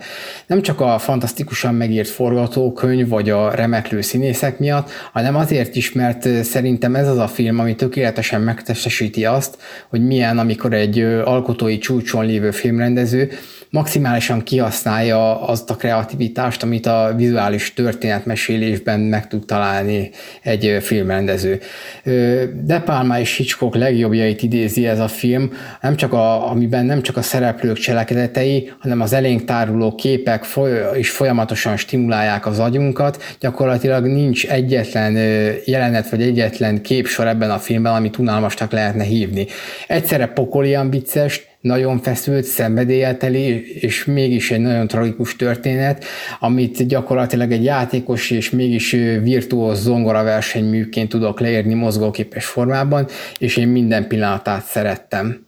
Köszönjük szépen Kristófnak, ez egyébként pontosan egy olyan film, amit ha bepoltoltam volna, szinte biztos, hogy nekem is élmezőnyben landolt volna. Nagyon bízok benne, hogy ezt tetszeni fog. Így van. És akkor hallgassunk még még egy vendégünket, Kránic Bencét, aki idén többször is vendégeskedett nálunk, aminek nagyon-nagyon örülünk. Ő pedig egy olyan filmről mesél, amit egyikünk se látott, bár Péter már egy említést tett róla a kis bevezetőnkben, ez pedig Richard Linklater 2022-es animációs filmje. Bence pedig elmondja, hogy miért tart igényt a figyelmünkre ez a film. Sziasztok! Én Richard Linklater 2022-es filmjét, a Apollo 10 és fél űrkorszaki gyerekkort választottam. Egyértelműen ez volt a kedvencem az idei év terméséből. Azt hiszem, hogy ez a film meglehetősen elsikkadt tavasszal jött ki a Netflix kínálatában, és egyáltalán nem kapta meg azt a típusú kiemelt támogatást, amit a Netflix néhány filmnek azért tud biztosítani és azt hiszem, hogy ez a film is sokkal többet érdemelt volna, noha azért most néhány évvégi listán visszaköszönt, a, a du Cinema listájára is felkerült, ahogy, ahogy láttam.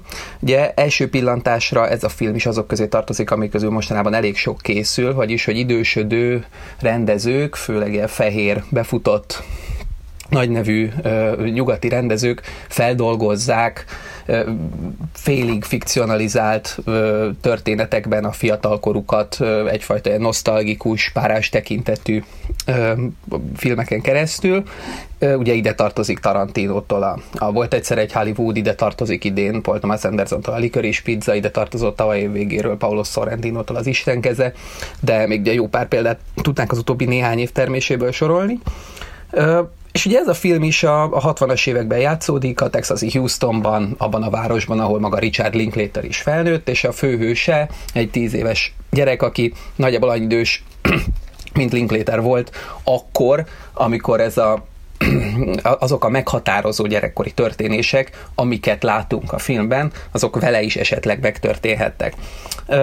Egy science fiction alaphelyzetből indul ki a sztori, egy kisgyereket megkeresnek a NASA emberei, hogy másszon be egy űrhajóba, egy rakétába, és őt küldenék fel először az űrbe. Ugye nyilvánvalóan ez egy mese, és a science fictionből utána tulajdonképpen a science az el is tűnik, a, igazából a fiction is eltűnik, mert hogy az egész story az fel van függesztve, tehát ez a fantázia játék, ami elindul, ez átadja a helyét egy katalógusnak, a multidézésnek, olyan értelemben, hogy az elbeszélők, a, a, a kisfiú, aki felnőttként tekint vissza erre az élményére, tehát egy felnőtt narrátor beszél a saját gyerekkoráról, az felidézi, hogy ők pontosan mit is csináltak a családjával abban az időszakban, a 60-as években, de egész, egészen aprólékosan, tehát olyan mélységű katalógus nyújt, amit tulajdonképpen szinte már enciklopédikusnak lehetne nevezni, hogy milyen üdítőitalt ittak, hogy milyen filmet néztek az apjával, hogy milyen baseball meccsre mentek, hogy ott kinyert, hogy milyen autóval mentek, hogy milyen vicceket meséltek közben, hogy melyik büfében álltak meg pihenni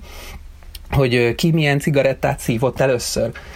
Tulajdonképpen minden, amit arról a mikrokozmoszról el lehet mondani, azt ebben a filmben egy nagyjából egy órában elmondja az elbeszélő, és előtte van negyed óra sztori, utána ez az egy órás katalógus, utána negyed órában lezárja valahogy a sztorit. Tehát gyakorlatilag így épül fel a film, teljesen szabálytalan, számunkra szokatlan a szerkezete, és az benne a truváj, hogy, és azért más tulajdonképpen, mint azok a nosztalgia filmek, amikhez így felső felületesen azt gondolnánk, hogy, hogy kapcsolódik, hogy igazából nem a valóságot meséli el. Tehát azt hinnénk, hogy ez egy önéletrajzi film, mert majdnem minden eleme olyan, ami Linklater saját életéből is származhatna, de valójában egy olyan boldog családot mutat be, egy olyan boldog gyerekkort ábrázol, ami a Linklaternek elmondása alapján interjúi szerint soha nem adatott meg. Tehát tulajdonképpen egy olyan típusú vágybeteljesítő multidéző film ez, ami egy, egy, ezzel az űrkorszaki gyerekkor, ami nyilván van egy fantázia, egy másik fantáziát, a szép családnak, a tökéletes családnak a képét uh, idézi föl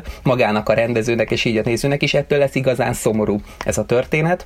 És tulajdonképpen a Linklater azért sem sorolható ezekhez a nosztalgiafilmes rendezőkhöz, vagy legalábbis ezeknek az új áramához, mert az egész életében, az egész életművében foglalkoztatta az, hogy a múltat hogyan lehet feldolgozni, hogyan lehet azokat a nagyon gyorsan eliramló pillanatokat, amik igazán meghatározzák az életünket, azokat valahogy feleleveníteni és a, és a mozgóképen megörökíteni. Ugye a mielőtt trilógia, a tökéletlen idők, ezek mindenről szóltak, és tulajdonképpen az animációs filmjei közül az első az élet nyomában, ami ugyanazt a különleges animációs filmkészítési technológiát használja mint most az Apollo 10 és fél, az is erről szól, és ugye aztán később, később, később készült egy, még egy filmje a kamera által homályosan ugyanezzel a technikával, és ez a furcsa, egyszerre realisztikus és egyszerre elidegenítő rajzfilm technológia, amit használ az Apollo 10 és fél, ez még inkább ilyen. Tulajdonképpen szinte már hideglelősé teszi egyes pontokon ezt az egyébként rendkívül melegszívű történetet, ezért lesz igazán két arcú és, és kiismerhetetlen, és olyan szép ez a film. Ezt ajánlanám 2022-ből. Köszönjük szépen Bencének is, és valóban a milliárdosokon való kárőrvendés mellett az idei az a rendezők gyerekkorának a feldolgozásának az éve. Igen, ezek közül a filmek közül néhány szerintem átsúszik nekünk pont úgy jövőre, Igen. hogy majd akkor fogjuk látni, legalábbis az Armageddon Time is azok közé tartozik, amik már elérhetőek ugyan, talán, meg nálunk vetítették azt hiszem egy zsidó fesztiválon, de de, de, de azt nem tudtuk még megnézni, akkor most kijött az Inaritu-nak az új filmje, ami az azt hiszem, hogy szintén ugyanebbe a kategóriába igen. esik, ott talán, a talán kevésbé szóval... direktbe, de igen. Igen, igen, igen. Abszolút igen, a most egy, is mondtad, igen, igen. Egy, egy, egy, egy abszolút trend. Abszolút így van. Um, És akkor mondhatod most te az első helyzetedet. Igen, András. igen. Hát az én első filmem az egy olyan film, amiről már beszéltünk ma, és beszéltünk ö, korábban is, úgyhogy nem fogom nagyon sokat éltetni, de hát ez az Elvis. Én nekem nem sikerült, vártam nagyon, hogy úgyis lesz majd egy olyan film, ami azért letaszítja a trónról a királyt, de, de nem sikerült. Nem sikerült ilyen filmnek elérkeznie idén, meg se közelítette egyik se. Az Elvis volt az, az egyetlen film, egyetlen film idén, 2022-es film, amit nem csak egyszer, hanem kétszer is láttam, ráadásul kétszer láttam moziban. Tehát egyszerűen azt éreztem azt pár héttel azután, hogy megnéztem moziba, hogy nekem erre még egyszer szükségem van ugyanolyan nagy vásznom, mint amikor először láttam. És és igen, tehát hogy ténylegesen ennél a filmnél lehetne joggal mondani rá, hogy Baz Luhrmann, hogyha néha egy picit megállt volna megpihenni, akkor még gazdagabb lett volna a film, hogyha néha szusszanhattunk volna egy keveset, akkor, akkor, akkor még jobban tudtak volna a csúcspontok talán érvényesülni, de hogy én valahogy mind a két alkalommal, sőt másodszor még jobban éreztem azt, hogy, hogy igen, így a Luhrmann így rángat előre, így mondja nekem, hogy tarts ki, tarts ki, tudom, hogy már fáradt vagy, tudom, hogy most ez a 600 milliómodik uh, izé, hiperaktív montázs, ez most már kikezdi a türelmedet, és hogy most már inkább így, így, így zónáltolsz egy picit, ahogy a Tom Hanks ilyen pörgő-forgó fejjel éppen magyaráz valamiről. Tudom, hogy ez most fárasztó, de tarts ki, mert mindjárt olyat mutatok neked, hogy attól, attól teljesen odáig leszel, és tényleg mutat nekem egy olyat, amitől teljesen odáig leszek. Tehát, hogy, hogy, hogy újra meg újra ez a film be tudod dobni egy, egy olyan csúcsjelenetet, amitől, amitől így, amitől így visszajött az az ilyen felfokozott adrenalin ö, túltengés, ami, amiről már a, nem tudom, a film első fél órája után azt hittem, hogy na ez már kifújt. Hmm. És, és, ez, és ez például maradandónak bizonyult. Tehát, hogy most is, ha visszagondolok, így azonnal újra akarom nézni ezeket a jeleneteket, ezeket a csúcsjeleneteket, amik általában Elvis Presley egy-egy előadására fókuszáltak és, és, és csak visszagondolok rá, akkor, akkor beleborzongok. Például abba, amikor a, a Vegasi kaszinónak a színpadán először próbálnak a, a nagy zenekarával, és hogy az a, az a, az a lúzbőr hatás, amit ott elér azzal jelenettel, az, az másodszorra pontosan ugyanúgy betalált, mint amikor először láttam, vagy a, a hosszú nyitó montázs, ahol az első fellépését legalább nem tudom, öt különböző flashbackkel és flashback a flashbackben szerkezettel töri meg, és azt hiszed, hogy de hát nem lehet így felfokozni egy, egy, azt a jelenetet, ami az Elvisnek az első színre lépése, és amikor először fogod te is nézőként látni, és hogy ezt nem lehet így megalapozni, hogy bocs, most még teszek egy fél órás kitérőt a gyerekkorába, de hogy mégis működik, mert amikor visszakanyarodik, akkor az, az úgy adagolódik hozzá, hogy, olyan extázisba fog tudni eljutatni, amit egyébként nem tudott volna megtenni. Szóval nálam tényleg nagyon-nagyon működik az a furcsa ilyen zavarba ejtő technika és technika és narratíva kezelés, amit a Baz Luhrmann ö, okoz. Nagyon jól áll neki a zenei téma, ezt már a Get Down című sorozatánál is láttam, és érzékeltem, hogy nem csak az, hogy zenéket alkalmaz, hanem hogy előadókat mutat be, hogy hogyan hozzák létre az előadásukat, a zenei előadásukat, és hogyan adnak elő, és hogyan szereznek zenét. Ezekben mindben nagyon profi, és amit pedig te is elmondtál, és amit már nem akarok megismételni, hogy Elviszt hogyan kezeli, hmm. mint mitikus figurát, mint előadót, mint karaktert, és hogy mennyire jól passzol hozzá, szóval nekem, nekem megmaradt ez a film, mint az idei kedvencem így is nem dobog érte annyira a szívem, mint az előző évekbeli első helyezettje miért, de, de azért, azért, de azért büszkén trónol így is az első helyen, tehát hogy a, a sok-sok lábjegyzettel teletarkított idei toplistámnál nem kell lábjegyzeteket tennem az Elvis mellé, hanem azt tudom mondani, hogy ez tökre megérdemeltem van nálam az első helyen. Szuper, hát meglepődtem egy kicsit, hogy egészen az első helyezettig tartod az Elvis, de, de nem semmi. Na az utolsó, ami nálam, bocsánat, az első helyzet nálam, az megint egy olyan film, hogy lehet, hogy már tavaly is ott lett, ott lett volna a helye, hogyha azt nézem, Aha. de az biztos, hogy tavaly nem tudtam megnézni. Uh-huh. Csak az oszkárosodásig, és ez a uh-huh. Cyrano. Aj, de jó. Hát, de nagyon jó. Hát igen, én is ezt februárban láttam idén, és ilyenkor már 2021 végén, tehát ugyanúgy az évőszegzódásunk után én is nyilvánossá tettem a kis privát toplistámat a Letterboxdon, és aztán utólag frissítgettem, amikor Aha. hozzánéztem filmeket, és akkor ugye nekem még a Hamaguchi-nak a másik filmje, a Wheel of Fortune and Fantasy volt az első helyen, még 2021 igen. végén, de most már a Cyrano van, úgyhogy igazából mind a kettőnknél első helyezett, csak nem pont ugyanabban az évben. Hát igen, ez most ilyen nézőpontkérdés, melyik a jobb megközelítés, hogy utólag update egy listát, amit nem tudtál elmondani a műsorban, vagy behozni egy olyan évben, amikor valójában ja. nem is biztos, hogy akkor mutatták be. Nem, nem tudom, mi a jobb döntés, mert ez így már egy éves film, amiről már senki nem beszél egy éve. igen. Viszont úgy voltam vele, hogy ha már tavaly nem volt alkalmunk beszélni róla, Uh, igen. Akkor legalább idén tegyük meg. igen. És akkor nyugodtan majd te is tedd hozzá a saját gondolataidat. Furcsálom, mert azt gondoltam, hogy ez, ez egy ilyen, hogy is mondjam, ilyen tévedhetetlen film lesz, és bárkinek ajánlom, aki legalábbis kicsit fogékony a musicalekre, az imádni fogja, de nem így van, képzeld el, vagy hmm. csomó mindenki, aki teljesen indiferens erre a filmre nézve. Hmm. Szerencsére a mi kis érzelmi buborékunkban mindenki imádja. Igen. Úgyhogy a Peter Dinklage felszereplésével készült, és átértelmezett Cyrano, Joe Wright rendezésében, 2021-ből igazából, a mi Ja, az én toplistám első helyzetje. Azt hiszem, hogy az HBO Max-re idén került föl, és egyébként magyar forgalmazásban máshogy nem került, úgyhogy tulajdonképpen van helye a 2022-es listámon. Ez a klasszikus Cyrano de Bergerac történetnek egy új feldolgozása.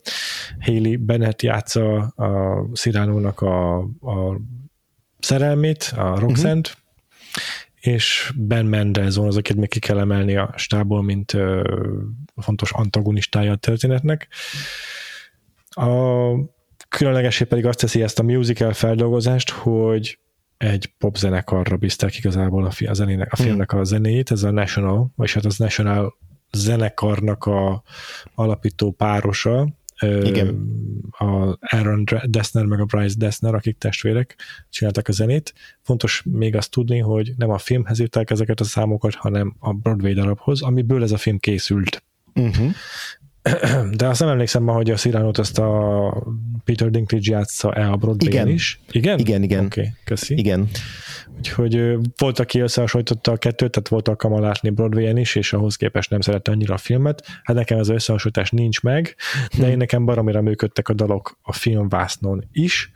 Rendkívül, én amúgy is imádom a National zenekart, és uh-huh. nagyon tudnak nekem működni az ő ilyen melankolikus romantikus dalaik, uh-huh. és ez a film meg egyszerűen fantasztikusan jó táptalaja a National zenei stílusának, vagy ennek a fajta kifejezésmódnak, és szinte minden dalt ilyen mértéktelenül meghatónak tartok benne, tök uh-huh. jó mhm. meghangszereltnek, szépen elénekelt daloknak tartom őket, és a, a, a film koreográfiája, a párbajok, azok is tök szuperek, vannak benne nagy csatajátek, azok is makulátlanok.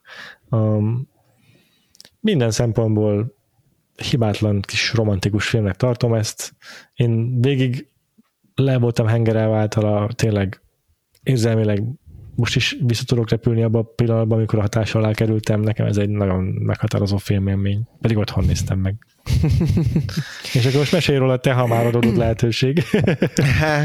hát igen, ugye ezt elvileg behozták volna hozzánk moziba, aztán ja. így, amikor Amerikában így megbukott, vagy hát így gyakorlatilag teljes síri csend övezte a bemutatóját, akkor utána szép csendben nálunk is levették a, a, a mozi premierek közül, úgyhogy én, én is itthon néztem meg és, és hát te pont, pontosan ugyanúgy, ugyanúgy éltem meg, mint te, vagy ugyanaz ugy, ugyanazt gondolom róla, és bizonyos szempontból egyébként szerintem még, még sokkal inkább helye lenne nekem is a 2022-es listám élén, mert hogyha követtem volna a, a, a te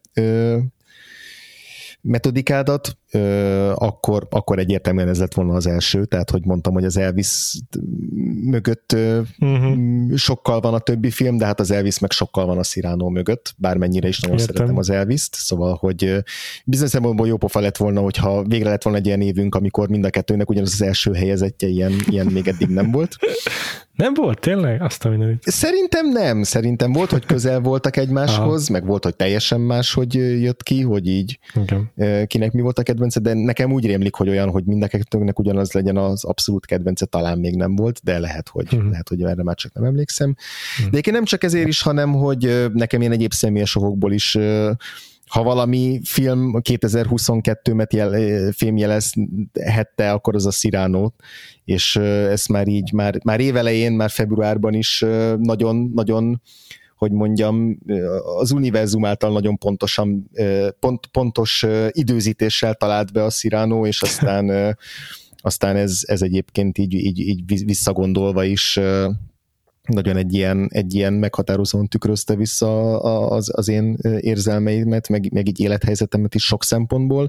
Szóval egyébként is nagyon, nagyon személyesen talált be pont egy olyan pillanatban, amikor be kellett találni, de szerintem, hogyha nem lett volna ez a személyes adalék, akkor is maradéktalanul rajongtam volna ezért a filmért, és ugyanúgy meghatódtam volna rajta, mert egyszerűen Joe Wrightnak ez a nagyon őszinte, minden iróniától mentes, de még segítses szentimentalizmusa, vagy romanticizmusa, és őszinte nyers érzelmek melletti kiállása az, hogy ne próbáljuk becsomagolni ezeket, a, ezeket az érzéseket, és ezeket a elsöprő vágyakat, és, és bánatokat, és, és az érzelmeknek ezt a, ezt a végtelen tárházát, így ne próbáljuk becsomagolni valamiféle nem tudom, fogyasztható formába, vagy olyasmibe, ami, amivel, így, amivel így egy kicsit így nem tudom, eltávolítjuk, vagy, vagy idézőjelbe tesszük, vagy, vagy hát ha akkor nem olyan ciki, hogy nem, ő, ő, ő ezen már túl van, ő ezt már leszarja, hogy mi ciki és mi nem, ő, ő hisz abban, ahogy őszintén az emberek hogyan tárulkoznak ki, miközben a film olyas valakiről szól, aki képtelen kitárulkozni, és ez a tragikus veszte, hogy ő, hogy ő egyszerűen nem tudja meglépni ezt, és belülőrlődik tovább, és és ezért működik szerintem nagyon jól ennek a filmnek ez, a, ez az őszintessége, de hogy ő tényleg hisz abban, hogy, hogy ha valaki az őszi, ezeket az őszinte mély érzéseket így a vászonra festi, akkor az, az hatni tud, és hogy ebben tényleg óriási nagy partner a Peter Dinklage, hogy egy ennyire nyitott és sebezhető alakítást nagyon rég láttam bármilyen, bármilyen filmben uh, színésztől. És korábban is én nagyon szeretem a Peter Dinklage-et, de hogy ebben nekem még, még ezerszer jobban meg tudott nyílni. Mondom, egy olyan karakterrel, akinek pont az a központi magja, hogy ő, hogy, ő, hogy, ő, hogy ő eltitkol mindent magával kapcsolatban. Úgyhogy, úgyhogy igen, szerintem is fantasztikus. Én is imádom a National zenéjét, én is azóta rengeteget hallgatom a soundtracket, és, és, és nagyon-nagyon szeretem ezeket a dalokat, és, és a, a, a színészeknek az előadását, ami, ami nem nincs túl polírozva, vannak benne kis megbicsaklások, vannak benne olyan, olyan kis mozzanatok, amiből érződik, hogy ők nem profi, nem tudom, Broadway énekesek, de hogy ez is hozzátesz ahhoz, hogy a film az ilyen nagyon őszinte ja. és hiteles tudjon lenni. Úgyhogy, úgyhogy nagyon, nagyon örülök, hogy nálad is ennyire, ennyire betalált, és, és, és az élem végzett. Még ennyi idő után is ez azért tényleg jelent valamit, és megérdemli ez a film, hogy aki szereti, az, az, az tényleg így zengjen róla ódákat igenis, és, és ne hagyja feledésbe merülni. Egyetértek. Köszönöm, hogy ilyen jókat mondtál róla. Mondom ezt is azért olyan szempontból lehet kicsit fenntartásokkal kezelni, hogy musical, és biztos, hogy yep. benne valakit ez így alapból is eltaszít. Hogy de ha ne. valaki nem, nem teljesen, nincsenek teljesen averziói a musical műfaja iránt, akkor viszont tegyen bele próbát, mert, mert szerintem abból egy egyedi darab a musical műfajából. Pontosan. És rendezés, alakítások szempontjából, meg aztán egy kiemelkedő darab. Hm. Remélem, hogy tetszeni fog azonnak, akik a hatásunkra esetleg bepróbálják, és egyébként meg rengeteg olyan filmet említettünk, amit ha nem láttatok, remélem, hogy találtatok köztük olyasmit, amit érdemes megtekintenetek. Persze, persze. Van-e még Jó. olyan vendég, hogy volt vendégünk, aki nem mondta el a kedvencét, András? Vagy ugorhatunk az adás legvégére?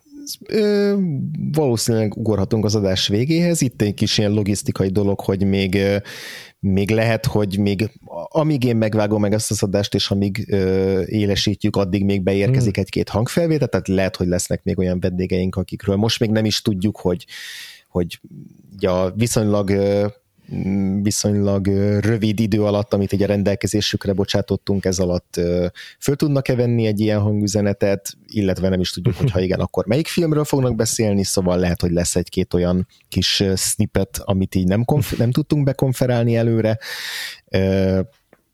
ezt majd még meglátjuk. A adásfelvétel és a vágás közötti időtartamban, de jelenállás szerint már csak a Varga Ferének a kis évösszegző monológia maradt hátra, úgyhogy előtte mi fogunk elköszönni.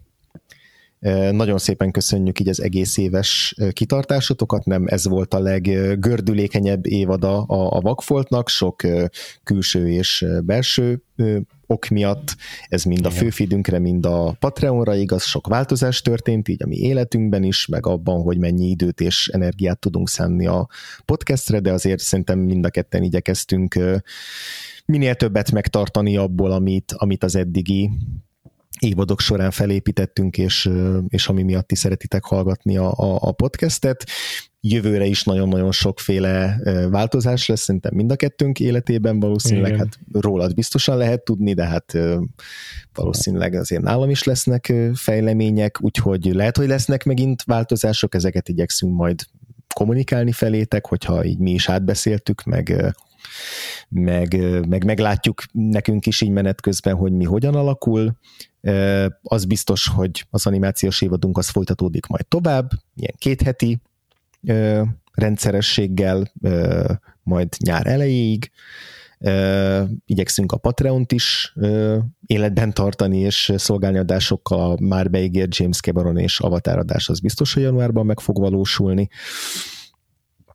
Ezek, amiket szerintem most így biztosra tudunk ígérni, és aztán minden, minden más, az pedig még nagyon sok körülménytől függ, de tényleg mi, mind, mind a kettőnknek fontos ez a podcast, úgyhogy, úgyhogy igyekszünk mindent megtenni azért, hogy hogy legyenek új adások, és, és ezek a lehetőség szerint egy megbízható menetrendben érkezzenek, ez tényleg ez az, ami már a leginkább így felborult ebben az évben. Meglátjuk, hogy ez hogy alakul. Így van, pontosan így van, de hogy a fejlemények mik lesznek, azokról majd a közösségi média felületeinken biztosan fogtok tudni időben tájékozódni. Uh-huh. Legalábbis nagyon igyekszünk oda kiposztolni mindent. Uh-huh. Úgyhogy ezeket kövessétek a kedvenc helyeteken, legyen az a Facebook, ahol a Vagfolt Podcast oldalt, vagy a Vagfolt Podcast társadalmú csoportot is lehet megkeresni. Twitter is még aktív, ameddig a szervereket le nem kapcsolják a twitter.com per Podcast oldalon.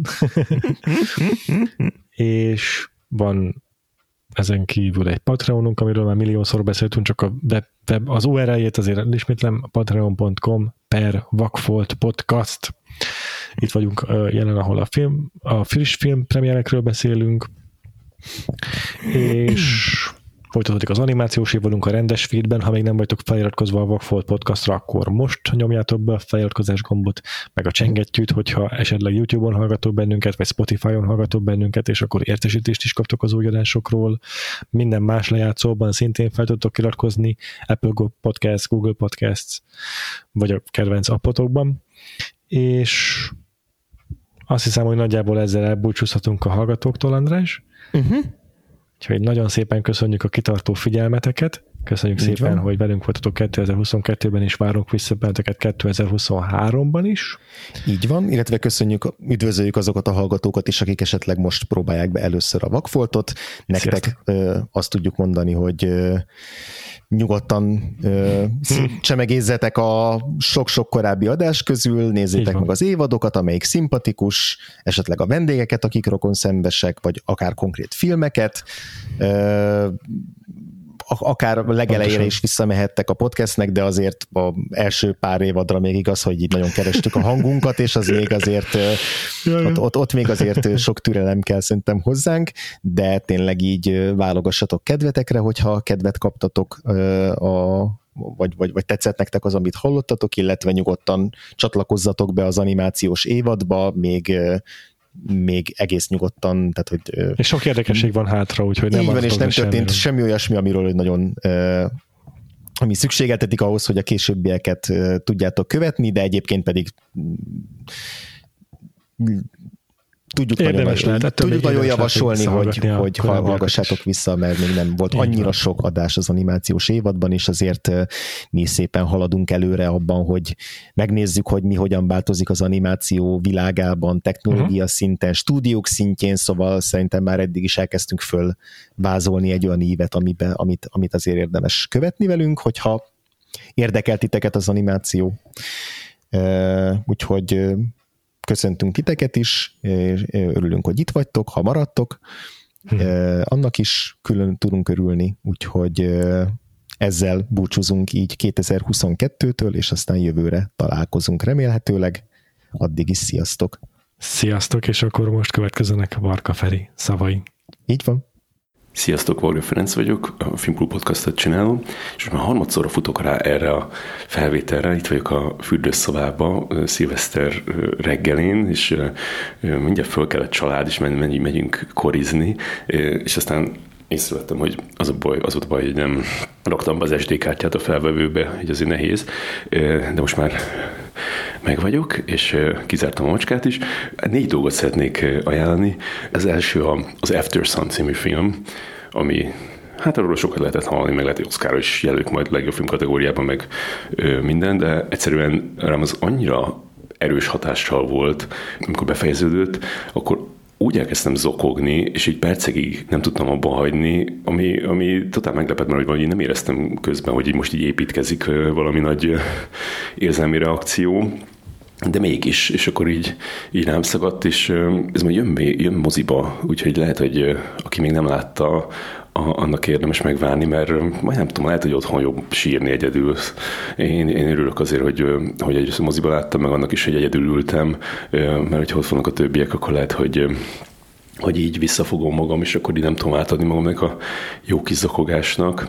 Szóval Afterson, és akkor a, a másik meg a, a Flashman is in Trouble című sorozat, meg egyáltalán az, hogy így visszajött a, a, az életembe ebbe az évbe ez a, ez a hetenkénti sorozatnézés, hogy így tudom, hogy melyik nap jön ki, és akkor így várom, és amikor kijön, akkor meg itt tényleg mindent félretesz, és így megnézem, és így élvezem, és akkor ez a Fehér Lotusszal is ez volt, meg aztán a a Flashman is in Trouble-lel, amit pont a Pesten néztem meg a, az utolsó részét, és hát csodálatos, tényleg ez a, ez imád, ezt imádom legjobban, hogy egyrészt nyolc rész, nem lesz többet folytatva, szuper, és akkor a, a, a színészek, tehát tényleg a kedvenc embereim, Lizzie Kaplan, Jesse Eisenberg, Eden Brody, Claire Danes, ezek, ezek akik így 25 éve imádok, és így tényleg olyan, mintha a legjobb barátaim lennének, nagyon közel érzem magamat hozzájuk, és szuper volt így, így, így hétről hétre nézni őket, meg ez az egész millió, ez a, ez a New Yorki, ez ilyen felső középosztály, igen, és a harmadik dolog, az pedig az Eden Buxton nevű angol színész komikusnak a, a, a podcastja, amit így tényleg pár hete vagy két hete fedeztem föl, és meghallgattam pár részt. Szóval ezt érkezem, amit így szoktak mondani, hogy, hogy, hogy olyan, mintha egy ilyen beszélgetést kihallgatnánk, de ennél tényleg olyan. Tehát először ezért hallgattam meg a mert a Paul Thomas Andersonnal csinált, és így, így nem, nem, azt mondom, nem hallottam még soha, hogy ilyen igazán jó beszélgetést Paul Thomas Anderson, hogy mindig olyan, nem tudom, olyan feszengős volt. Ez nem. Tehát ez olyan, olyan jókat kérdez tőlünk, vagy az egész ilyen teljesen él organikus, ahogy így, így, így, így, így kanyarognak így össze, meg hogy ő is mondta, ez, ez az érdekes, hogy amikor a, a műsorvezető is beszél a, a, az életéről, vagy így, szóval, hogy ő is mond dolgokat, de az is érdekes. Nem az, amikor azt várod, hogy jó, hallgassál már, hagyjuk beszélni a, a, a vendéget. Nem, nem, amit ő mond, az is érdekes, meg hogy egy igazi beszélgetés, egy igazi oda-vissza, szóval szuper volt, és aztán még hallgattam párat, volt, amíg nem sikerült különben. Érdekes, hogy például a, a hú, hogy az a fickót, aki a, a Barry-be játsza a főszerepet, Bill Hader.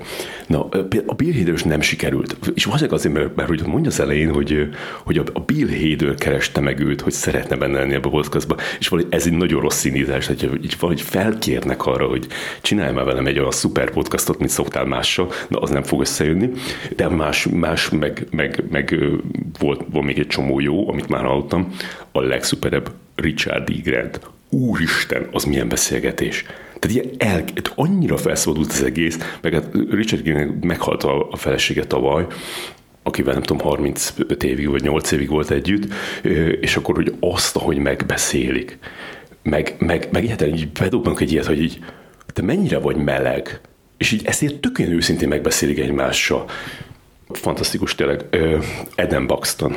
És akkor az utolsó dolog meg, hogy vagy eléggé rákattantam idén ezekre a, a majd lehet már két évezet is ezt magyaráztam, de mindegy, az ilyen hírlevelekre, és most különösen azt tetszik, amikor ilyen emberek megosztják azt, hogy így mire vannak rákottam mostanában, és, és ennek a legjobb, szerintem a legjobb, ami, ami ilyen tök jó ütembe is jön, tehát mindig azt érzem, hogy oh, de jó, mit van egy újabb, az a Perfectly Imperfect, az a, az a címe, és akkor ott ilyen, hát leginkább ilyen New York ilyen művészek, és akkor egy csomó mindent meg lehet belőle ismerni, filmeket, zenéket nyilván, de akár csak ilyen életvezetés, meg ilyen dolgok, amiket lehet csinálni, szóval meg, meg olyan is, hogyha mit tudom, is nem fog eljutni oda, de, de akkor is így, így tök jó olvasni róla.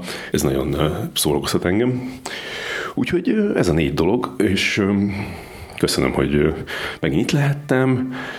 Szeretlek titeket, srácok, meg sok boldogságot kívánok mindenkinek jövő évre. Sziasztok!